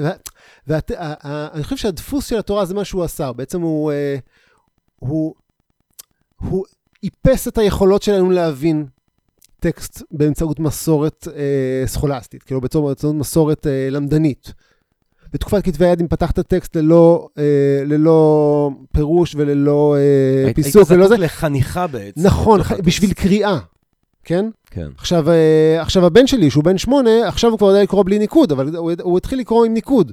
מה זה לקרוא עם ניקוד? איפה אתה קורא עם ניקוד בתקופת כתבי היד? כן? אתה צריך לעשות אולי איזשהו ספר מיוחד בשביל אה, ללמד, אבל אין, אין לך גם איפה לקרוא, אין, אין טקסטים מנוקדים. אתה כאילו צריך ללמוד את זה בעל פה כדי לדעת איך להגות את זה כמו שצריך. Mm. וה, והסימנים הומצאו כדי לקבע את אותה מסורת אלפאית ב, ב, בחומר. ומה מה ההשפעה על, על, על, על, הכ- על- זאת אומרת, מה ההשפעה בתוך העולם היהודי של, של התהליכים האלה? או, אז זה באמת, על, על החיים החברתיים, על החיים הדתיים, על ה... כאילו, אתה יודע, נוצרים ויהודים, מה ההשפעה מבחינה... אני אגיד לך מה, זה מאפשר, קודם כל, אמרנו כבר שספר שהוא נדפס, ספר שהוא בחומר, אז הוא כבר יכול להיקרא על ידי, מיש... על ידי כל אחד, כן? אז. אז ממילא הוא יכול להתגלגל באופן הרבה יותר רחב. כלומר, בעצם, אתה יודע, היסטוריה של כזה, provenance של, אה, של כתב יד הוא נורא מעניין, כי זה אותו כתב יד שמסתובב פה ושם, ונלקח על ידי זה, ונשרף על ידי זה, והוצל על ידי זה, וזה זה חפץ אחד. provenance של ספרים נדפסים לא כל כך מעניין, כי יש לך אלף עותקים או אלפיים עותקים, הם מסתובבים, כאילו, לך תדע איפה הם מסתובבים, זה כאילו, זה לא חידוש לחשוב על כן. ספר שנדפס ופתאום מגיע לאמריקה, כי, כי ספרים נדפסים, זה מה שהם עושים, הם עוברים את האוקיינוס ומגיעים לכל מקום. אז קודם כל זה מה שהוא עשה, הוא הצליח להגיע לכל מקום. אמ, אבל מעבר לזה, אני חושב שהוא כאילו יצר איזשהו... דיברנו קודם על, ה... על, ה... על הרעיון הרנסנסי הזה של להצמיד את הטקסט אל החומר, להצמיד את הטקסט אל הספר. Mm. אני חושב שהוא יצר איזושהי תפיסה של אה, ספר קודש שלא הייתה קודם. במובן הזה שכאילו, אה, הוא, הוא הפך את הספר להרבה יותר קדוש ממה שהוא. למה? כן. לא- כאילו, אם אתה אומר, אה, אני חושב שאם אתה שואל, אה, אם היית שואל חכם ימי ביניימי, נגיד איזה מלומד ימי ביניימי, אה, אם יש לו אה, את מסכת עבודה זרה, אז הוא היה מבין את השאלה, אה, האם הוא למד אותה ויודע אותה. Mm. כן? ועוד אם אתה שואל חכם מתקופת ראשית הדפוס, אפילו כבר במאה ה-16, אם יש לו מסכת עבודה זרה, הוא יחשוב על הספר הפיזי. Mm. כן? כלומר, השאלה של יש ואין, היא כאילו, במובן מסוים, עם הדפוס אנחנו הפקדנו את זיכרוננו בחפץ. Mm. אני אומר, כאילו, יש לי ספר, כי אני מתכוון שיש לי אותו על המדף, הרבה יותר קל. לקנות אותו מאשר... משהו. שמנדלסון אומר בירושלים, זאת אומרת, כשהוא מדבר על ההלכה ככתב חי, אה, אז חלק מהכוונה זה שהוא חושב שהכתב חי הזה הוא, הוא כל כך משמעותי בגלל שהוא מחייב את הלימוד החי הזה. אה, ואז יש לו קטע שלם על איך שהספר, אה, קריאת ספר והספר, אה, גורם לצעירים לחשוב שרק מתוך ספרים הם יכולים לקבל חוכמה, כאשר בעצם חוכמה היא צריכה לעבור מזקני השבט וכולי, והכתב חי הזה של ההלכה מחייב אותך אה, אה, להיות חלק מהשרשרת הזאת, מעבר אה, לספר כחפץ שבעצם מאפשר אה, אה, שכיחה, כאילו. אה, מצד שני, יש איזו מסורת משכילית כזאת, שכאילו מופיעה אצל, בכתבים של הרבה משכילים עבריים, של, אה, זה נורא מצחיק, זה תמיד מופיע כסיפור אוטוביוגרפי, אבל, אבל הוא תמיד מופיע בדיוק באותו אופן. נכנסתי לבית המדרש, מצאתי ספר בלי כריכה, פתחתי אותו, ואז אורו עיניי, כי בסוף זה היה מנדלסון או ויזל או אחד מהאלה, והבנתי את החוכמה האמיתית וכמה כל מה שהאמנתי בו הוא שטויות, שזה גלגול מעניין אחרי זה גם בספרות של חוזרים בתשובה. פת... נכנסתי ל... לא יודע איפה, והיה ספר בלי כריכה, פתחתי, בסוף זה היה ספר של רבי נחמן, וככה אורו כן, עיניי. כן. כלומר, זה הדרך שבה ידע עובר בלי מורה. אין טיפוס בעיירה, אין אף משכיל בעיירה. איך נוצר המשכיל הראשון בעיירה? על ידי ספר שהגיע בלי כריכה, כי כריכה היא כבר סוג של תקשורת סוציאלית, היא כבר לא... אבל ספר בלי כריכה הוא כאילו ידע טהור. הוא מגיע, ואם אני פתחתי אותו בלי כריכה, גם אין לי מוטיבציה. כלומר, אני פותח ספר עם כריכה בגלל שיש לי איזשהו ידע מוקדם כלפיו. אתה רואה את העטיפה של נחמיה, איך היא יפה, איך היא מזמינה, אז אתה פותח אותו. אבל אם, אם היה לך את נחמיה בלי כריכה והיית פותח אותו, אז היית חווה את ההתגלות באופן הטהור ביותר. כן. כן, זה הספר, ה- לכן אני חושב שהספר, זה גם לא סתם שספרים בהתחלה הופצו בלי כריכה, כן? אה, יש משהו בכריכה שהוא בעצם כאילו, הוא מתווך ידע עוד לפני, ואם הספר הוא הספר עצמו, אז אין לו שום כריכה, הוא אין לו שום, הוא, הוא מין סובסטנציה טהורה של ידע. אז בעצם, ב, כן, בתנ"ך הזה של אה, גוטנברג אין לו כריכה? הספרים לא, אני לא יודע אתה חושב ספציפית לגבי... שכתוב The Bible? כאילו, כתוב... אה, לא, גם אין לו הדף שער, הוא כאילו, אה, הספרים הראשונים עוד לא היה להם דף שער, הרי בכתבי יד, זה נורא מעניין, בכתבי יד אין דף שער בדרך כלל, אם יש דף שער אז הוא, אז הוא הוסף מאוחר יותר. אה, בדרך כלל יש להם קולופון, כלומר, כאשר המעתיק מסיים להעתיק את הספר, הוא כותב, כתבתי את זה אני, יייסף בן שלוימה, בתאריך זה וזה, שילמו לי על זה ככה וככה פלורינים, ובהצלחה.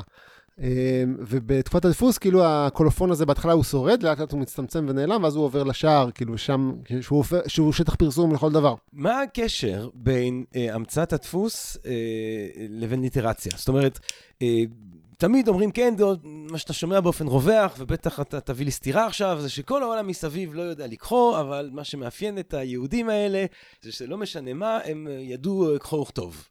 אה, גם לפני אה, המצאת הדפוס ולפני שהנוהג המלוכלך הזה של ללמוד אה, קרוא וכתוב הפך להיות, אה, אה, הפך להיות אה, אה, אה, כל כך פופולרי. אה, זה נכון? או שגם גם בעולם היהודי בעצם אה, יותר ויותר מתחילים לקרוא ברגע שיש ספרים? קודם כל זה נכון.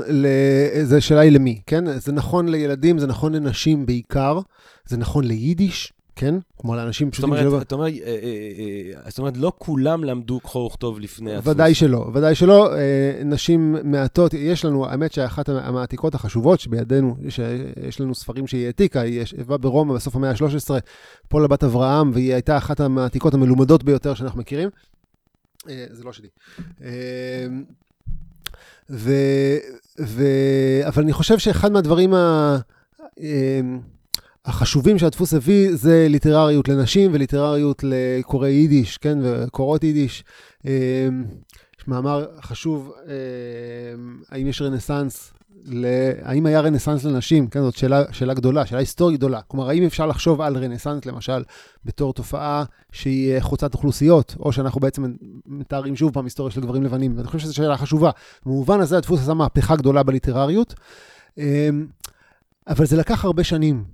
כלומר, זה, לוקח, זה לא תהליכים של 20-30 שנה, זה תהליכים שלוקח להם את ה-200-300 שנה, 117, 118, כבר נראה את התוצאות של זה ממש בשטח.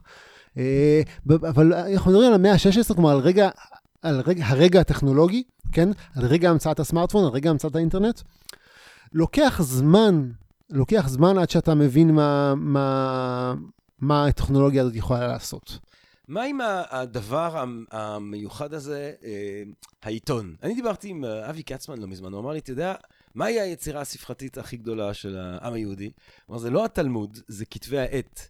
הוא אמר, אני חושב שבאופן היסטורי, מה שמאפיין את היהודים זה שפר קפיטה הם יצרו הכי הרבה כתבי עת מכל סוג של אה, קולקטיב אחר. זה- הוא, הוא חושב שהיו 70 אלף. זה ממש פרספקטיבה של אקדמאי שמפרסם מאמר באיזה ז'ורנל ורוצה לחשוב שכל העולם קורא אותו. זאת אומרת, ז'ורנלים זה כזאת המצאה גדולה, לא, הוא לא אבל- יודע שז'ורנלים בעצם אף אחד לא קורא. אבל, אבל כל ז'ורנל, תראה, כל הז'ורנלים כולם ביחד, זה כאילו היצירה הכי גדולה.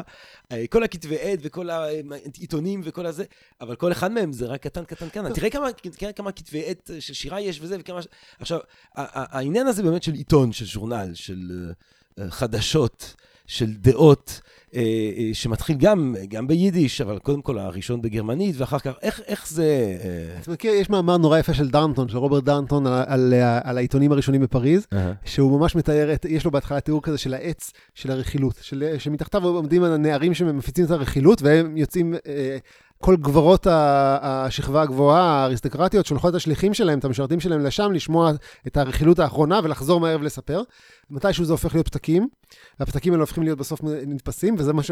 כאילו, הוא ממש מתאר כאילו את ההיווצרות של העיתון. בעצם עיתון, אתה מדבר על כאילו על, על, על, על nowadays, על מה שקורה עכשיו, על העברה של הידע שקורה עכשיו באופן כזה worldwide, שגם תיעוד שלו כמובן, אבל, כן. אבל בתור תופעה היסטורית זה זאת בעצם... אומרת, זה רעיון שלא היית יכול לחשוב אה, עם... בלי אה, הדפוס. עם בלי הדפוס. חד משמעית, נכון, אבל איכשהו בתור, אתה יודע, בתור היסטוריון שיושב על, ה, על, ה, על התפר בין ימי הביניים לראשית העת החדשה, אני מוצא שהנקודות, כאילו, דווקא היצירות החדשות האלה, הם כאילו יש בהם משהו כאילו, אה, כאילו הסקרנות שמעוררות בי היא, היא מוגבלת. כאילו זה קצת כמו ההבדל בין, בין, בין לגור בת- בתל אביב ללגור בברלין, כן, אתה יודע, בתל אביב כאילו בכל זאת יש לה רק 100 שנה, אתה חופר קצת את האספלט, יש רק חול, ובברלין בכל זאת יש כאילו שלושת, לא יודע כמה מאות שנים של כאילו... אה, אנטישמיות מפוארת מאחורה, כאילו יש, יש, אה, יש איזשהו אתה רקע. אומר, זה או זה ירוש- אפשר- אתה משווה את העיתון לתלמוד, אתה אומר, זה lightweight. כן, אבל זה, זה, אבל אתה יודע, אתה צריך גם אה, כהיסטוריון להיות היסטוריון של העתיד, ולראות איך שהתופעה הזאת שקוראים לה עיתון, אולי בעוד מ- 200 אלף שנה יסתכלו אחורה, יגידו, בואנה, העיתון זה קובר את כל, כל סוג אחר של תוצר ספרותי שהאנושות עשתה. כן, עיתון זה פייסבוק. העיתון זה פייסבוק. העיתון זה ynet. משמעית, כן. העיתון זה... לא, ynet זה עדיין יש איזו אוטוריטה של כתב שמוסר ידע לאחרים. אז זה גם עיתון. זה- כן, נכון, זה גם נכון. עיתון. נכון, אני מסכים. אה, אבל כאילו באיזשהו מובן, אתה יודע מה, אתה- כאילו, אתה יודע, אני חושב הולך- היית שבתור... הולך עם העיתון לשירותים, היום אתה הולך עם ה- אה, עם האייפון. זאת אומרת, מבחינתי באיזושהי צורה, היסטוריה של השירותים. לא, זה מראה, זה מראה משהו. זה שהבחירה האנושית הייתה ללכת לשירותים. עם כן. אבל תחשוב רגע, אבל אבל ההיסטוריה של החומש היא הרבה יותר מעניינת, היא הרבה יותר עם עתיקה. החומש אתה לא אתה מבין, לא כאילו- הולך לשירותים. נכון, אתה- נכון, כי הוא שומר על עצמו, יש לו. איזשהו, יש לו איזשהו מימד נדיבלי. כאילו שיש לך חפץ היום, אתה מסתכל פה היום, אנחנו יושבים פה בחדר הזה שאתה גר בו, שאתה מסתכל איזה, אל איזה, תעליב את איזה, הברית הכחולה, את הדירה הזאת. יש פה דירה, יש פה... יש פה חתיכת דירה, האמת, כן, כל הכבוד. כן, אה. אתה אומר כאילו, כמה מהחבטים שנמצאים מסביבנו הם לא אה, מתועשים, הם לא משוכפלים. הם כן. חד פעמים, יש פה באמת, אני רואה פה איזשהו ציור, אז כאילו, אולי אפשר לדבר עליו. אבל חוץ מזה, איזשהו משהו, בגד, ספר, חפץ, מכשיר, משהו שהוא לא מתועש, שהוא לא יוצר כן. מתוך אה, אה, שכפול. אתה יודע, כלומר, זה, זה אה, משהו שאני חושב שהוא מאוד חשוב. עכשיו, לקחת ספר, לקחת ספר, במובן הזה שזה זה מוצר שהיה לפני אלפיים שנה באופן לא מתועש, כן? והוא עדיין נמצא פה היום, אבל באופן כן מתועש, ולחשוב מה קרה לו, אני חושב שזה יש- זה נותן איזושהי פרספקטיבה תרבותית אה. רחבה של מה שקרה לנו.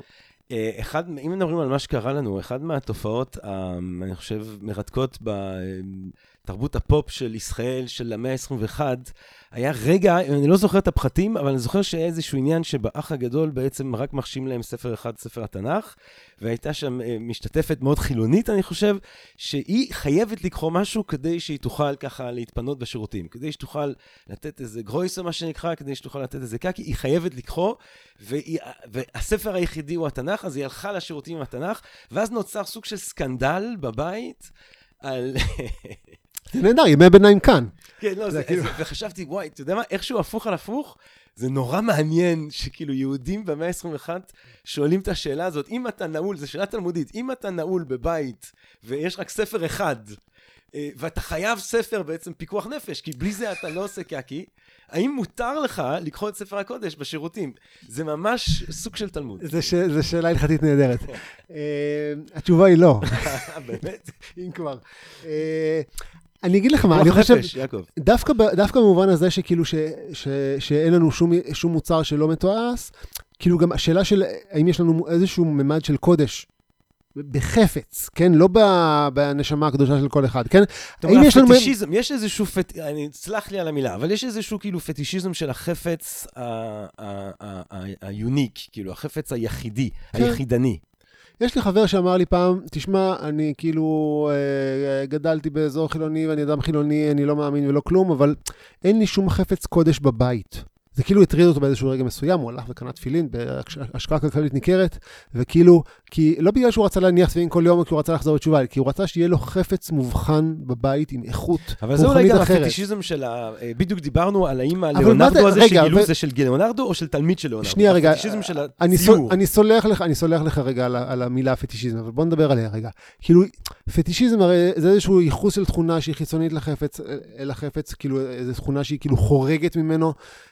ואני חושב שבמובן מסוים זה כמעט, זה, יש בזה משהו, אה, זה קצת כמו, בוא נחשוב רגע על, על, על, זה קצת כמו מקום שהוא, אה, שהוא קדוש. הרי אפשר לחשוב על גיאוגרפיה כזאת, כמו כשאתה נמצא בארצות הברית, כן? אתה נמצא באיזה, נגיד, לא פילדלפיה, כי יש שם אזורים יותר גבוהים, יותר נמוכים, אבל איזשהו אזור כזה שאתה לא יודע מה צפון ומה דרום, כאילו, חלק, זה משהו מאוד אה, אופייני לגיאוגרפיה העירונית של הברית, אתה לא יודע מה צפון ומה דרום, יש רק מספרים לרחובות, ואתה כאילו, אה, בעצם כל, כל הגיאוגרפיה היא שוות ערך מבחינת הממד המטאפיזי שלה, אה, ונגיד, אני חושב על זה כאילו, שיש מקומות ב- בתוך אה, אה, מרחב, שהוא מרחב מסורתי, נגיד בהודו, נגיד בארץ ישראל, שיש לך מקומות שהם מקומות קדושים, שהם גם מייצרים עליות לרגל, אנשים שיוצאים מהסדר החברתי שלהם, משקיעים הון וזמן כדי להגיע אליהם, לעבור איזושהי טרנספורמציה ולחזור לאט-לאט ליומיום שלהם.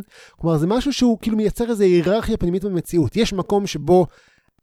אני יכול להיות אחרת, כן? אפילו התפיס, תפיסת הסלף משתנה בו. וה... וה... אני חושב שהתפיסה הזאת של חפץ, שהוא, שהוא מחזיק משהו אחר, אתה מבין? כאילו, כן. זה נכון שאנחנו חושבים על ספרים בתור איזה מוצרים זולים, מוכתמים בקפה ובמזון ושאריות זה, ו... וסיגריות, והם זרוקים ליד המיטה שלנו, ואנחנו גם, כשנסיים לקרוא אותם, נוציא אותם לספסל בחוץ, אולי מישהו יאסוף אותם, אולי לא. אבל כאילו, ו... ועדיין הם מחזיקים משהו שהוא לא קיים ב... אמ, בבקבוק שמפו שלנו, כן? זה איזשהו חפץ... זאת אומרת, אתה אומר שלמרות שהספר מתועש. הוא עדיין, הוא משמר איזה איכות יש איזה מוקדמת. ניצוץ של ה... של היחידנות של המנוסקריפט של ההפרדה בין גביל. למילים, כן, בין הגביל לבין האותיות. כן, אתה זה עדיין... אולי מוביל אותי אז בעצם לשאלה שרציתי אה, גם לקראת סיום ככה אה, לשאול אותך. אה, אני חושב שיש יש חפצים מושלמים. אה, אופניים. אופניים, אה, איך שרו הביטלס בסוף? The love you give is equal to the love, the love you make is equal to the love you take. המשפט הראשון של אה, אנק- אה, אה, אה, גם שמה שאנחנו זרעים, אנחנו אה, קוצחים, החוכמה העתיקה הזאת של הקרמה, של, אה, אה, אה, ש, שהיא שותפה להמון עמים, זה בא לידי ביטוי באופניים. האנרגיה שאתה מכניס באופניים היא התנועה שאתה מייצר, ויש אופניים חשמליים ויש זה, אבל לדעתי האופניים, אה, כל עוד יש לנו את הצורה הגופנית הזאת, הוא חפץ, אה, אה, יש, מצא איזשהו איזון. אה, ואני שואל את השאלה לגבי הספר. אה, כי באמת יש איזשהו משבר זהות עם הספר, שהיה איזה רגע שאמרו, טוב, אה, קינדל, אה, דיגיטציה, כן, אתה דיברת על האנשים בוונציה שרוצים, שבעצם עושים את המאמץ הזה של להעביר את כל המנוסקריפטים בעצם לדפוס, אנחנו עכשיו חווים את אותו הדבר, הכל עובר דיגיטציה, תהליכים של דיגיטציה, משלמים לחוקרים לעשות את בערך דבר מקביל למה שהחוקרים אז עשו, בוא תעשו דיגיטציה לכל. ואז באמת שישרף העולם, כי יש דיגיטציה ואפשר לשדר את זה לחלל, וזה יהיה איתנו תמיד. ואז יש את החרדה לאנשים שגם אוהבים את המגע של הספר, ואז אומרים, מה, אני סתם רומנטיקן, ואולי באמת זה סתם פטישיזם, או מה, למה אני אוהב את הספר, למה אני אוהב לגעת, ויש את הריח, ויש את ה... אבל האם הספר שורד, ויותר מהספר, האם בכלל הנכונות לקרוא בקצב שמכתיב ספר, האם אלה הן תופעות שאתה, כמי שחוקר את נקודת המעבר של מהפכת הדפוס ההיא, מה אתה רואה לנגד עיניך לגבי מהפכת הדפוס הנוכחית במובן הזה? האם הספר הולך לשרוד את האינטרנט? אני אגיד לך מה, זאת שאלה ממש טובה. אמ, אתה שם לב שזאת שאלה ממש טובה, זה הדרך שלי להרוויח עוד רגע. אמ, אני מאמין קטן מאוד במהפכות. כן, בעצם בשביל, מכיוון שזה בדרך כלל, האנשים האלה שעוברים מהפכות ושמעבירים מהפכות, זה אותם אנשים שהיו אה, בני התרבות הקודמת, הדרך היחידה, כלומר זה אותו, תחשוב על אותו אדם שהיה, כאילו, שנולד ב-1420 ונפטר ב-1480, זה אותו ראש שיש לו, כדי להעביר מהפכה אתה צריך להוריד את הראש, זה מה שעשו מהפכה הצרפתית, הורידו ראשים, נכון? ורק כן. כשאתה מוריד ראשים אתה באמת יכול לעשות מהפכה, אתה יכול לשנות את הכל.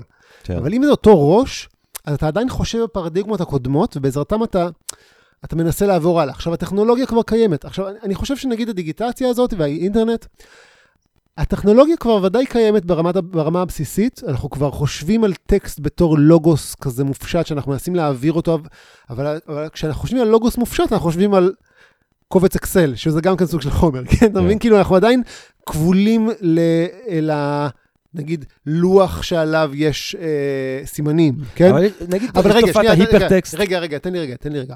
אה, באופן הזה, כאילו, אני חושב שאנחנו אה, אנחנו רק מתחילים להרגיש Mm. את ההתחלה של המהפכה הזאת. כלומר, ספרים דיגיטליים, בהתחלה, עוד, נגיד עוד רגע לפני, נסתכל רגע שנתיים אחורה, לפני הקינדל, הם בעצם PDFים. PDFים זה בעצם דפוס, נכון? זה לגמרי כאילו, זה כמו, כתבי, זה כמו הספרים הנתפסים הראשונים שהיו כתבי יד רק, ב, רק ב movable type. כן, אז, מצולמים. אז PDFים בעצם זה הטכנולוגיה הכי הכי בסיסית של הדיגיטציה. עכשיו, קינדל כבר עובד קצת אחרת, כי יש לו כבר טקסט בתור איזשהו לוגוס, הוא יכול להגדיל את הטקסט, להוריד את הטקסט, אתה יכול להוסיף לו תוויות, אתה כבר, הוא כבר עובד יותר, הוא קצת חוזר אחורה, קצת עובד יותר כמו כתב יד, הוא עובד כמו איזה scroll כזה, כמו איזה רוטולוס כזה, אה, אנכי, שאתה יכול לגלול אותו עד אינסוף, כאילו, כמו כתבי יד אופקיים, שאתה יכול כאילו לגלול אותם, סליחה, אתה יכול לגלול אותם ב- ב- ביד אחת.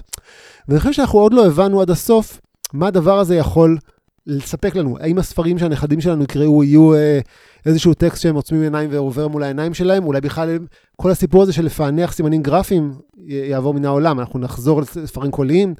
אומברטו אקו אמר שאנחנו בעצם חוזרים ימי הביניים, כי רוב העולם צורך גילו, גירויים אה, ויזואליים ולא כתובים. Mm, מעניין. אה, כי אנחנו בעצם, ואין סיבה יותר, כלומר, אתה, אתה, אנחנו כותבים בשביל אה, וואטסאפים, אבל אנחנו לא חייבים לכתוב בשביל וואטסאפים, אולי אפשר לעשות אה, הקלטות, זה, זה שוב, אנחנו משתמשים בשרידים של טכנולוגיות קודמות כדי ללכת עוד צעד קטן ועוד צעד קטן, ואנחנו בעצם עוד לא מבינים איך עובדת דיגיטציה באמת, דיגיטציה במובן של להפוך לדיג'יטס, כאילו של להפוך את הידע לספרות ולהכיל אותו באמצעות הכלי החושים שלנו. אתה בעצם עונה את השאלה שראש ממשלת סין ענה אה, אה, בשנות ה-70, כששאלו אותו אה, האם המהפכה הצרפתית הייתה דבר טוב או רע, הוא ענה מוקדם לומר.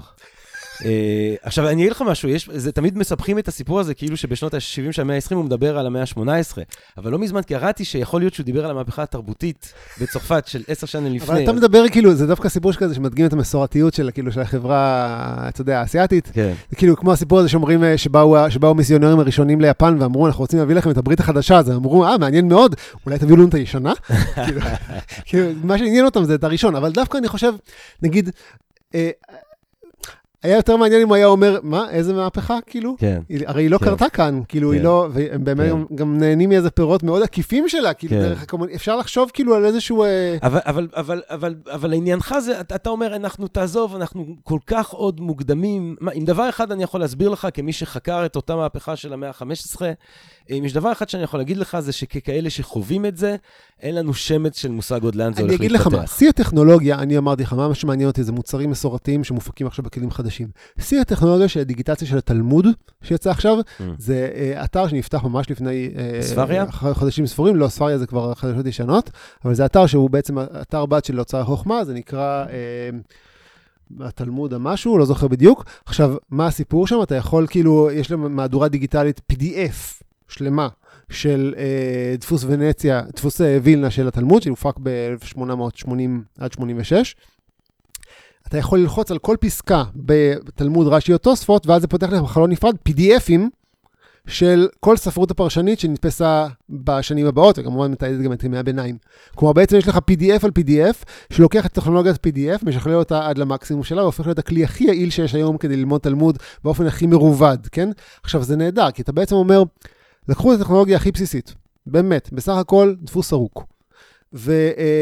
ובנו עליו לינקג' כזה, בנו- בנו כן. לינקים כדי לאפשר את המעבר בין PDF ל-PDF. עכשיו, זאת התחלה של מחשבה אמ, על, מה- על מה הדפוס יכול לעשות. עכשיו, התקדמות טכנולוגית קורית ככה, צעד אחרי צעד. אתה לוקח את הטכנולוגיה הקודמת, אתה לא זונח את ה-PDF, אתה משתמש בו כדי להעביר את התלמוד עוד צעד אחד קדימה. זאת הרבה לפני ההרחנה, הספיריטואל, הספיריטואליזציה של הטקסט, שאני אה, יכול לדמיין אותה אולי. וזה גם עוד לפני החשיבה הקונספטואלית, אני חושב שעוד לא נעשתה חשיבה תיאורטית אמיתית על מה זה דיגיטציה של טקסט. מה קורה כשאתה ממיר טקסט לידע דיגיטלי, ו... ומה קורה איתו אז? כלומר, עוד לפני שאתה ממיר אותו בחזרה למשהו שאתה יכול להרגיש בחושים שלך, המכוותים לפי המאה ה-21. מה, מה, מה זה הטקסט הדיגיטלי הזה? כן, איך אפשר, האם אפשר להזריק אותו? האם אפשר, כאילו, האם חייבים לה, להנכיח אותו בחומר כדי שהוא יעבור הלאה? כן, מה, מהו הדבר הזה? אפשר להפוך אותו לאותות? אפשר להפוך אותו לרגש? אפשר לתרגם אותו לסוג אחר של שפה? אני חושב שאלה השאלות מעניין. שה, שהתיאורטיקנים של הדור הבא של מהפכת הידע, הם התמודדו איתם. עכשיו אנחנו מדברים, כאילו כל מהפכת הידע שמדברים עליה עכשיו, היא נורא נורא אה, טכנית. יותר אנשים יכולים, מה אכפת לי? כאילו, אני לא מדבר על יותר אנשים, אני מדבר עליך, שקראת ספרים גם קודם ותקרא ספרים גם אחר כך. מה זה יעשה לך? מעניין מאוד. תראה, אני, אני, אז יאללה, אני, אני, אני אזרוק לך להנחתה לתלמוד הזה שאתה אוהב. אמ, אה, אני, לא, כי יצא לי, לא מזמן הייתי צריך לעשות איזה משהו, ובאמת יצאתי לשבת על הספריה הזה, שזה אה, מה שגם מעניין עם הקטע של השפה, וזה גם מעניין מי ומה, זה והג'ויש. בעצם טקסטים מוקלדים. כן. שלמה? ו- אבל, אבל יש את העניין של ההיפרטקסט שם, שהוא בזרימתיות מאוד user friendly. אתה, אה, על כל מילה אתה לוחץ, אתה מקבל את התרגום שלה, אה, על כל אה, פסוק אתה לוחץ, אתה מקבל את כל הפרשנויות המאוחרות בשתי השפות. זה אגב הוכחה מוחלטת לזה ש, שגלקסל דה גוטנברג, כן, זה, אה, זה, זה, זה, היא, הוא צדק, בא בא לך השם שלו, אתה זוכר איך קראו לו? התיאורטיקן הזה. בקיצור, שהרי, מה זה שאתה לוחץ על מילה ואתה מקבל את התרגום שלה? הרי בעולם מסורתי, אתה לחצת על מילה, אתה קראת מילה ואתה ידעת את התרגום שלה. זה מה שידעת לעשות, זה הידע שאתה איתו באת לספר. ועכשיו אתה יכול ללחוץ ולקבל אותה. כן. אז, זה כן אז ממילא האיבר שלך זה נותן. לבן אדם כמוני אה, אמצעות לחדור לטקסט אה, באופן הרבה יותר מהיר. זה גם, תוך זה, כמה ימים אני יכול, אה, סביב כמה פסוקים לפחות, להגיע לעולמות של ידע שלפני הקלות הבלתי נסבלת של הדבר הזה, היו דורשים ממני נסיעות ועניינים וטלפונים אני ושאלות. מבין שאתה רוצה לייצר את עצמך בתור איזשהו אה, פלביה שכאילו שמעול... לא, unliterate, שסתם ככה לא יודע לקרוא, ועכשיו בזכות זה יכול לקרוא. אבל בסופו של דבר, מה שזה קורה, מה, התוצאה של הדבר הזה, זה שאתה לא עברת חינוך כמו שצריך, כן? כן. כלומר, אם היית עובר חינוך כמו שצריך, כן. אם לא היה את זה, היית כן מתעקש לשבת וללמוד תלמוד כמו שצריך כדי לדעת לעשות את הדבר הזה. כן. כלומר, בעצם זה משנה את אופן אבל ה... אולי זה משחרר את הילדים של מחר לעשות דברים אחרים עם היכולות הקוגניטיביות שלהם. אולי? אתה יודע, אני אומר, אה, תראה את המצב של העולם, אני אומר, יאללה, בואו בוא, תחשבו אחרת לגמרי, תפנו את המרחב הזה של, של. זיכרון, ובואו בוא, בוא נחשוב שדמיון הוא יותר חשוב מזיכרון. תפנו את הזיכרון, תתחילו לדמיין. אני- לא, אבל מה, מה רציתי להגיד? לא, אבל רגע, דווקא. בהקשר הזה זה נורא מעניין, כי אתה חושב כאילו, נגיד אני חושב, שנה ראשונה שלמדתי לב- אה, לבנתי אה, יוונית עתיקה, אה, לא היה עדיין פרסאוס. פרסאוס זה האתר שבו יש את כל המקורות, כן, וזה- פרסאוס. ואתה יכול, וכל דבר עם ה... וואו, וואו, הוא מנתח וואו. לך כל מילה עם היחסה ועם פרסאוס הזה. זה חלום. עכשיו. בשנה השנייה ביוונית למתקדמים כבר היה פרסאוס. אז בעצם, השנה השנייה ביטלה את השנה הראשונה. אז שנה השנייה אתה פתאום אומר כאילו, אה, טוב, אני לא משתמש בזה בתחילת השנה, בתחילת הסמסטר, אבל ככל שהמבחנים נעשים יותר תכופים וזה, אתה פתאום כבר חייב, כן, ואתה כבר כן משתמש בו.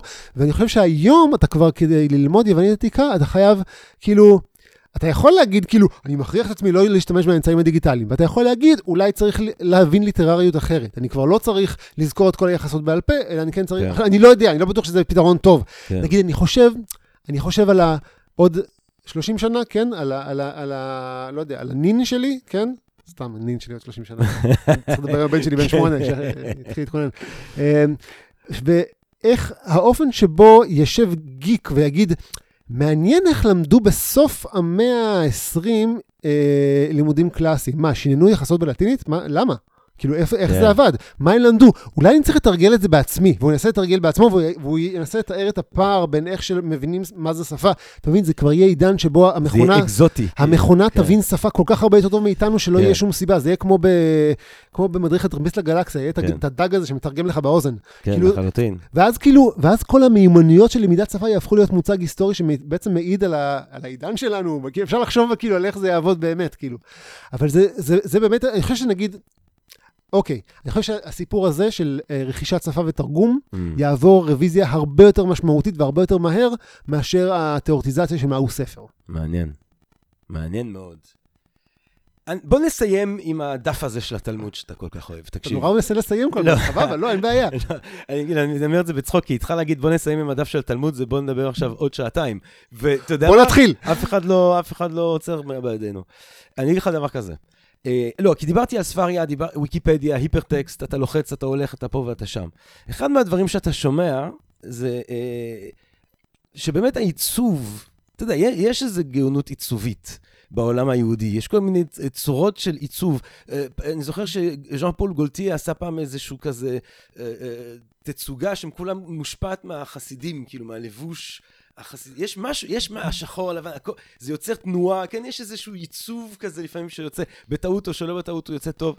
העיצוב, אבל, של הדף אה, תלמוד, באמת הוא כאילו היפרטקסט אה, לפני זמנו. אז אני אגיד לזה משהו, בתור חוקר של ראשית הדפוס, אני ניסיתי, ניסיתי ל... תן לה- תן ליהודים השמחים שאוהבים להתגאות בזה. ה genius היהודי, אל תבוא עם הרוח הרעה הזאת מהאוניברסיטה ש... אני חושב שמאזינים לא כל כך יודעים עם, איזה, אה, פשיסט שמרן הם מתעסקים. בעצם, כאילו, מה שג'רמי מנסה להוכיח כל הזמן, זה שהיהודים גאונים, שולטים בעולם. הוא בעצם יושב ראש של אה, זקני ציון, רק שאף אחד לא ידע את זה עד עכשיו. דבר אחד, אני תמיד הייתי. אומר כשהייתי באנגליה, זה אם יש זקני ציון, למה הם לא מתקשרים אליי? זה כאילו, זה מעליב. זה נשמע לי כמו גיג שמשלמים לך הרבה על מעט עבודה. וכן. כן, תזכרו את זה, זה הדרך של ג'רמי להגיד שהם התקשרו כבר. כן, או תתקשרו. אם, תראו, אם אתם קיימים, אני, אני בקטע ש... תראה, כל עוד זה לא אה, ויינשטיין ואפשטיין, אני לא יודע בדיוק איזה סוג של טיפוסים אתה מוצא בזקני ציון. כל עוד זה משהו שהוא בערך בקטע חיובי, אני שם, אני... בטח. נרשם בזאת. כן. אה, אני אכתוב להם בדיוק אה. תודה, אה, יעקב. אז, אז כל מה שרציתי להגיד, אני חושב שעוד קשה להבין את הקונטקסט, כי הקונטקסט הוא בעצם להגיד שצורת הדף, הצורה הזאת שבה יש טקסט של תלמוד באמצע, כן, שהוא כבר לעצמו טקסט מרובד, מצד אחד רש"י, מצד שני תוספות, עם איזה שהם לינקים ביניהם, שעובדים באופן, באופן, אה, אה, אה, עובדים כל הזמן, אה, זה בעצם ה- הצורה הפשוטה ביותר והברורה ביותר להדפיס טקסט שיש לו פירושים מדיווליים בסוף המאה ה-15. כלומר, למעשה, כאשר משפחת שונצינו אה, רצתה להפיק טקסט, להפיק טקסט, טקסט תלמודי, הם, הם עשו את זה כנראה כדי לשרת אה, ישיבה מסוימת שבה למדו דווקא את המסכתות שהם רצו להדפיס. הם הדפיסו את התלמוד, דפוס ראשון, אה, שנת 1484, זה מאוד קל לזכור את זה, כי זה גימטריה שנת גמרא. Mm. אה, אה, הם הדפיסו אותו פשוט כפי שהודפס. קטע, בכוונה? ברור שבכוונה, הכל, הם הכל, חיכו כאילו בדיוק שיהיה הכל בתורה, הכל, הכל אה, גימטריות. אה, אה, הם, אה, הם פשוט חיכו את האופן שבו כתבי יד של הקודקס היוסטיניאני היו מועתקים. אם, אם מישהו מהם יצא לו לשבת לפני איזה נוטריון, מתישהו באיזה כפר איטלקי, באזור של, של סנצינו, אה, הוא פשוט חיכה את האופן שבו טקסט ליגלי, מתפרש ומוגש באופן חומרי בסוף המאה ה-15. אין בזה שום דבר מיוחד. אה, אשכרה, זה... אה, זה ממש ש- אותו אופן. זה- הוא לא היה פוד- לך- כי רק לקהל שלנו, הקהל הקדוש שלנו, שהוא לא בהכרח יודע, יש בעצם את הטקסט אה, אה, אה, באמצע, ואז מסביב יש לך ארבע, חמש פרשנויות, נכון. פרשנויות שהן בכתב קצת אחר, שהן בעיצוב קצת שונה, כן, ואז אתה יכול לקפוץ מהמשפט שאתה קורא, כמו בוויקיפדיה, זה, אתה אומר אותו דבר, באו- יש לך משפטית אה, משפטית. אה, ממש, אז יש לך את הטקסט, הטקסט המרכזי של החוק היוסטיני- היוסטיניאני באמצע, והפירושים של ארבעת הדוקטורים מבולוניה, הפירוש המדיוואלי הנפוץ ביותר אה, לקודקס אה, אה, מסודר מסביב באמצעות, ברקס כאלה שהם כאילו אה, דינמיים, יכולים לעבור- לשנות צורה מעמוד לעמוד. וזה קדם את ה... זה קדם, זה מגיע לרנסאנס של המאה ה-13, וזה כאילו, זה, זה ודאי מתחיל שמה, כן? מעניין מאוד. וכתבי יד של, ה, של ה... באמת, של התורה עם פירושים גם כן נראים ככה, יש מעט כתבי יד של התלמוד שגם כן נראים ככה. אה, אה, כמו כתב יד, לא חשוב, לא... אז לא אתה אומר, זה משהו. נפוץ. זה מאוד מאוד נפוץ. עכשיו, אני חושב שהפנומן המיוחד כאן זה זה שהוא, אה, זה שהחברה היהודית בראשית העת החדשה ועמוק לתוך, כאילו עד, עד אלינו, עד, ל, עד לשיא התרבות באולטרה אורתודוקסיה החדשה, הכנסתי לך בזאת, ש... אה, הם בעצם תרבות מאוד מאוד שמרנית, ככה שבעצם הספר היחיד שאתה תמצא היום, שנתפס היום באותו אופן, זה לא הקודקס האוסטניאני, אלא זה התלמוד. ואז ממילא, אה, ז'אן פוגוטיה, אמרת שתעסק בחסידים. לא, זה משנה. סתם, זה כל- העיצוב, לא, באופן אז, אז העיצוב, כן. הפטיש, הזה, הפטיש הזה לעיצוב של דף התלמוד הוא בעצם פטיש לאופן שבו חשבו על טקסטים נתפסים בראשית הדפוס, כן? כן. זה, זה ממש מאוד מאוד לא ייחודי. אבל אני כן אומר שהתלמוד הוא כן טקסט מאוד מאוד אה, אה, מלא לינקים, כן? הוא מלא לינקים גם בין התלמוד לבין פירושיו, אבל גם בתוך התלמוד, ממסכת זו למסכת זו, ממסכת זו למסכת זו. כלומר, יכול להיות שאנחנו נתחיל מדיון על משנה מסוימת, נרפר לדיון במשנה במקום אחר, נחזור לדיון במשנה הזאת, נתרץ את זה ככה ששניהם יעבדו כל אחד לפי שיטה של המורה אחר או של תנא אחר. ואני חושב שהסיפור הוא פשוט שיש לנו פה אה, חיבור, שבתוך עולם, שהוא גם כן עולם תרבותי שצריך לתאר אותו בתוך הקונטקסט שלו, שבו אה, זה לא שיש לי, אה, אתה כותב ספר ואני כותב ספר והוא כותב עוד ספר, אלא יש רק חיבור אחד אוטוריטטיבי שנוצר בתוך מאות שנים של יצירה הלכתית, והוא מכיל את כל הידע, הוא מצ... ולכן הוא צריך אה, אה, מערכת של לינקים מאוד מתוחכמת, והוא הוא לא נכתב, כולו צריך להיזכר בעל פה. וממילא המבנה שלו הוא בעצם, הוא מין מבנה של מוח. כן? בעצם התלמוד הוא עשוי במין מבנה של מוח אה, מדיוולי, אבל גם מודרני. כאילו, אתה רואה תלמידי חכמים היום שיודעים את התלמוד פחות או יותר בעל פה, גם אם לא מילה במילה, אלא בתוך, אה, בתור מערכת של ידע, הם יודעים לרפרר במובן הזה שהם יודעים, ש...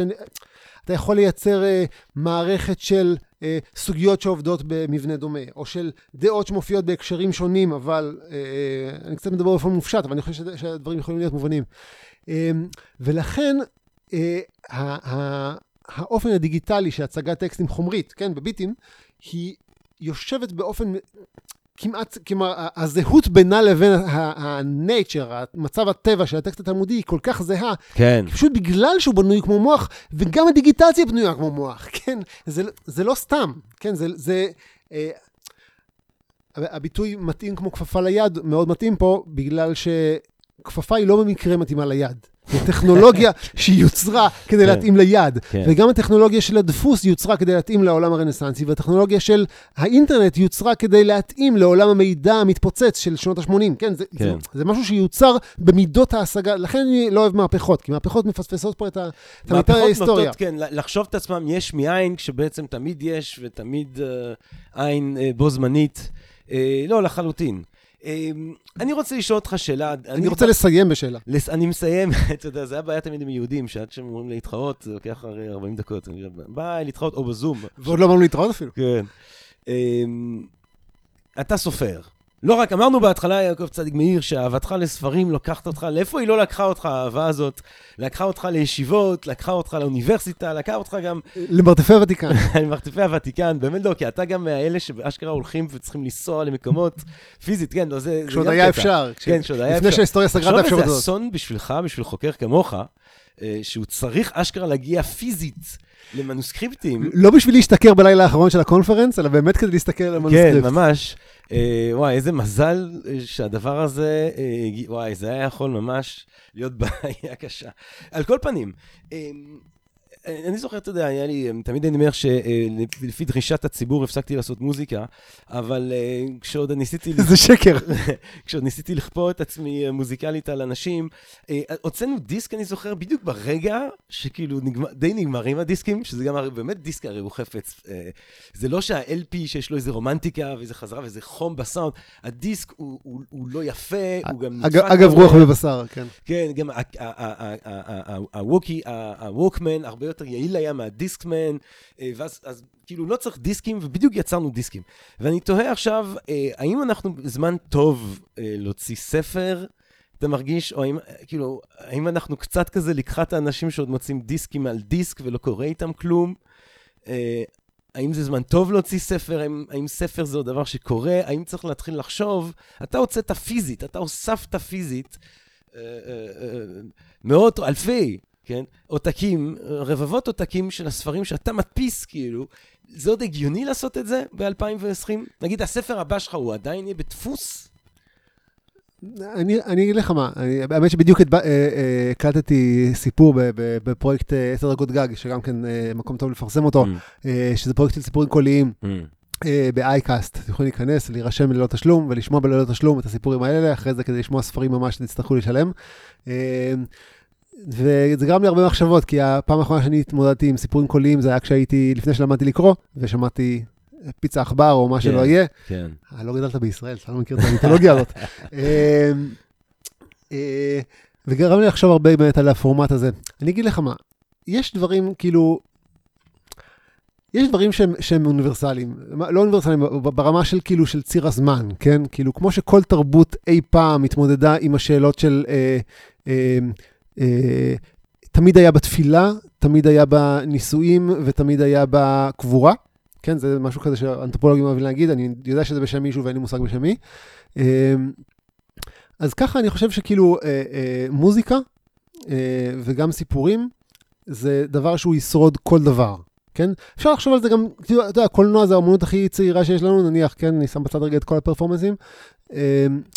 אז כאילו, אם אפשר לחשוב כאילו על, על, על uh, סרט בתור סיפור קצר, ועל כאילו, על, uh, על, על עונה בתור כאילו רומן, ועל כאילו חמש עונות בתור אפוס, כאילו נגיד עכשיו על הסמויה בתור אפוס כאילו הומרי, כאילו זה, כן. חמש עונות כאילו זה נותן בערך את הרוחב, כן, היריעה כן. של אפוס. יש דרכים שונות לסיפורים לעבור, והם לא יעברו מן העולם. כאילו, נורא, אני בתור, כאילו, היסטוריון חומרי והיסטוריון מטריאלי, כאילו, אני, נורא מעניין אותי האופנים האלה שהחומר משתנה בהם. אבל כאילו, אבל זה לא נורא משנה. כי הסיפור בסופו של דבר עובד. הסיפור של נחמיה, אני מאמין שהוא יעבור גם למטריה הבאה שאנחנו לא יכולים לדמיין. מעניין. ואני לא יודע, כאילו, אתה יודע, אז, אז כאילו, אז נכון שאני יכול לחשוב על עצמי בתור סופר באופן הכי uh, מטריאלי של העניין. אני יושב בבית קפה, שותה קפה פיזי, מקליד על מק פיזי, כן? Uh, אבל הספר הבא שלי כבר יקולד על הגרסה הבאה שעוד לא יצאה, ו- וכאילו, uh, לך תדע כאילו באיזה פורמט הוא יהיה, וכאילו, סיפורים ימשיכו לעבוד, כפי שהסיפורים, כפי שהומרוס עדיין, עדיין מפעיל אותנו באופן כל כך כאילו כן. אה, מבפנים. כאילו, זה, זה משהו, אה, טוב, זה קצת אולי רומנטי, אבל זה משהו באנושיות שאני חושב שלא יפסיק, ל, לא יפסיק לעבוד.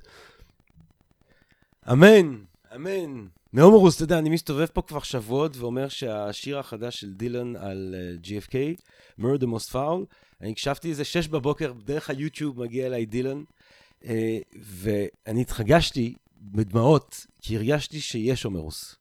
זאת אומרת, אפשר לכתוב הומרוס. יכול להיות בן אדם שכותב איליאדה. כאילו, יכול להיות בן אדם שכותב תהילים. יכול להיות. כי ה-17 דקות האלה, זה כמו ששמואל א', זה GFK א'. זה, זה המאה ה-20 של אמריקה כתנ"ך, זה המאה ה-20 של אמריקה כהומרוס. בעיניי, אני נורא התרגשתי מהאפשרות שבהמשך מה שאתה אומר, אחרי כל השנים האלה, אני דרך טכנולוגיה חייזרית כבר לחלוטין, עומד מול תופעה שאותי אה, אה, אה, העמידה שוב מול הומרוס. כן, ולצד זה אני צריך גם להגיד, כאילו, אני, אני מאוד אוהב לזרוק, אה, לזרוק השוואות כאלה, כאילו אני, אה, התלמוד בעיניי הוא בעיני, באמת אה, אה, יצירת, אחת מיצירות המופת הגדולות של האנושות, ועומד בגאון ליד דנטה וליד הומרוס, וכאילו, אין לו מה להתבייש בכלל. ו, ועדיין אני חושב שחלק ממה שהופך אותו למה שהוא בתור, אה, בתור סמן זהותי אישי שלי, גם בתור סמן לאומי, זה הכי הרבה שתקבל ממני, אה, זה, זה היסטוריית ההתקבלות שלו, כן, ה Rezeptionsgeschichte הזה, שכאילו שהוא בעצם מאפשר, הוא, הוא מייצר את הפרטיקולריות שלו בתור כאילו החיבור שמגדיר מהו יהודי, כן, הוא, אני לא הולך לבדיחות של סיינפלד, כן, כמו שאתה רוצה כבר ללכת, אבל כאילו באופן שבו אה, יהודי חושב באמצעות פרדיגמות תלמודיות, כן, אה, אה, וכ- וכולי, כאילו שמישהו מבין מה אני מדבר. אה, אני חושב שההיסטוריית ההתקבלות של, ה- של הומרוס, היסטוריית ההתקבלות של, לא משנה, תומאס או דנטה או כל אחד, הוא, היא, היא חלק בלתי נפרד, מעניין. היא לפעמים יותר מעניינת אפילו מתוך, מהגדלות האוניברסלית של החיבורים. מעניין. מעניין מאוד. ולכן ה- ה- הדפוס בתור תופעה של חומר, כן, בתור תופעה של לקחת מילים עם דיו ולסדר אותם בעופרת, להניח עליהם נייר רטוב ולהוריד עליהם את מכבש הדפוס ולייצר עוד עותק, לכן יש לה צד רוחני כל כך חזק. מבין? כי אתה לוקח את הדבר הזה, המופשט, האבסטרקט הזה, ואתה מוריד אותו לעולם. ועכשיו צריך לחלץ אותו חזרה. סיני. סוג של מתן תורה. הם עשו שם במיינץ ב-1450. אה, יעקב צדיק מאיר. וואו, תקשיבו גבירותיי ורבותיי, אם זה לא היה פודקאסט על מהפכת הדפוס, אז אני לא יודע מה זה היה. שאלה גדולה. תקשיב, אה, זה היה מטורף, אני למדתי המון. אה, אנחנו... מעניין, אני באמת, אני לא מרגיש שאני מסיים, אי אפשר לסיים. פעם חבר שלי אמר שבטהובן הוא גאון כי הוא, כי הוא לא יודע לסיים, ולא לדעת לסיים זה חופש. כי כל מה שרק אמרת זה לפתוח דברים וכיווני מחשבה, אה, אה, ואתה יודע מה? אני פשוט אמליץ בחום לב לכל המאזינות והמאזינים שלנו ש- to seek you out. כן, לא, לא חסרים אה, דרכים לשמוע הרצאות שלך, או לבוא ללמוד אצלך, או לקרוא את הדברים שאתה כותב, אז תבדקו את הדברים, את הספרים בדפוס של אה, יעקב אה, דרך הטכנולוגיה. כל זמן שהם עוד קיימים. כן, כל עוד הם מתקיימים, כל עוד אנחנו מתקיימים. בואנה יעקב, מה זה תודה שבאת? כיף גדול, ממש. ואני רוצה להודות גם לכם, גבירותיי ורבותיי, הקהל הקדוש שלנו, אני מקווה שמאוד שנהניתם מהפודקאסט המדהים הזה. טוב, אני לא יפה שאני אומר על עצמי, אני אומר על האורח שלי, יעקב, אה, הרבי ינקל, אני אומר עליו, אה, ואני מקווה שנהניתם ממנו, אני מקווה שאתם נהנים מהפודקאסטים שכבר הקלטנו, את מאלה שבעזרת השם עוד נמשיך להקליט. אני מאחל לכם אה, כל טוב, תשמרו על עצמכם, אהבה רבה ובריאות רבה. אה, תודה רבה, ונשתמע. פודקאסט, פודקאסט, פודקאסט.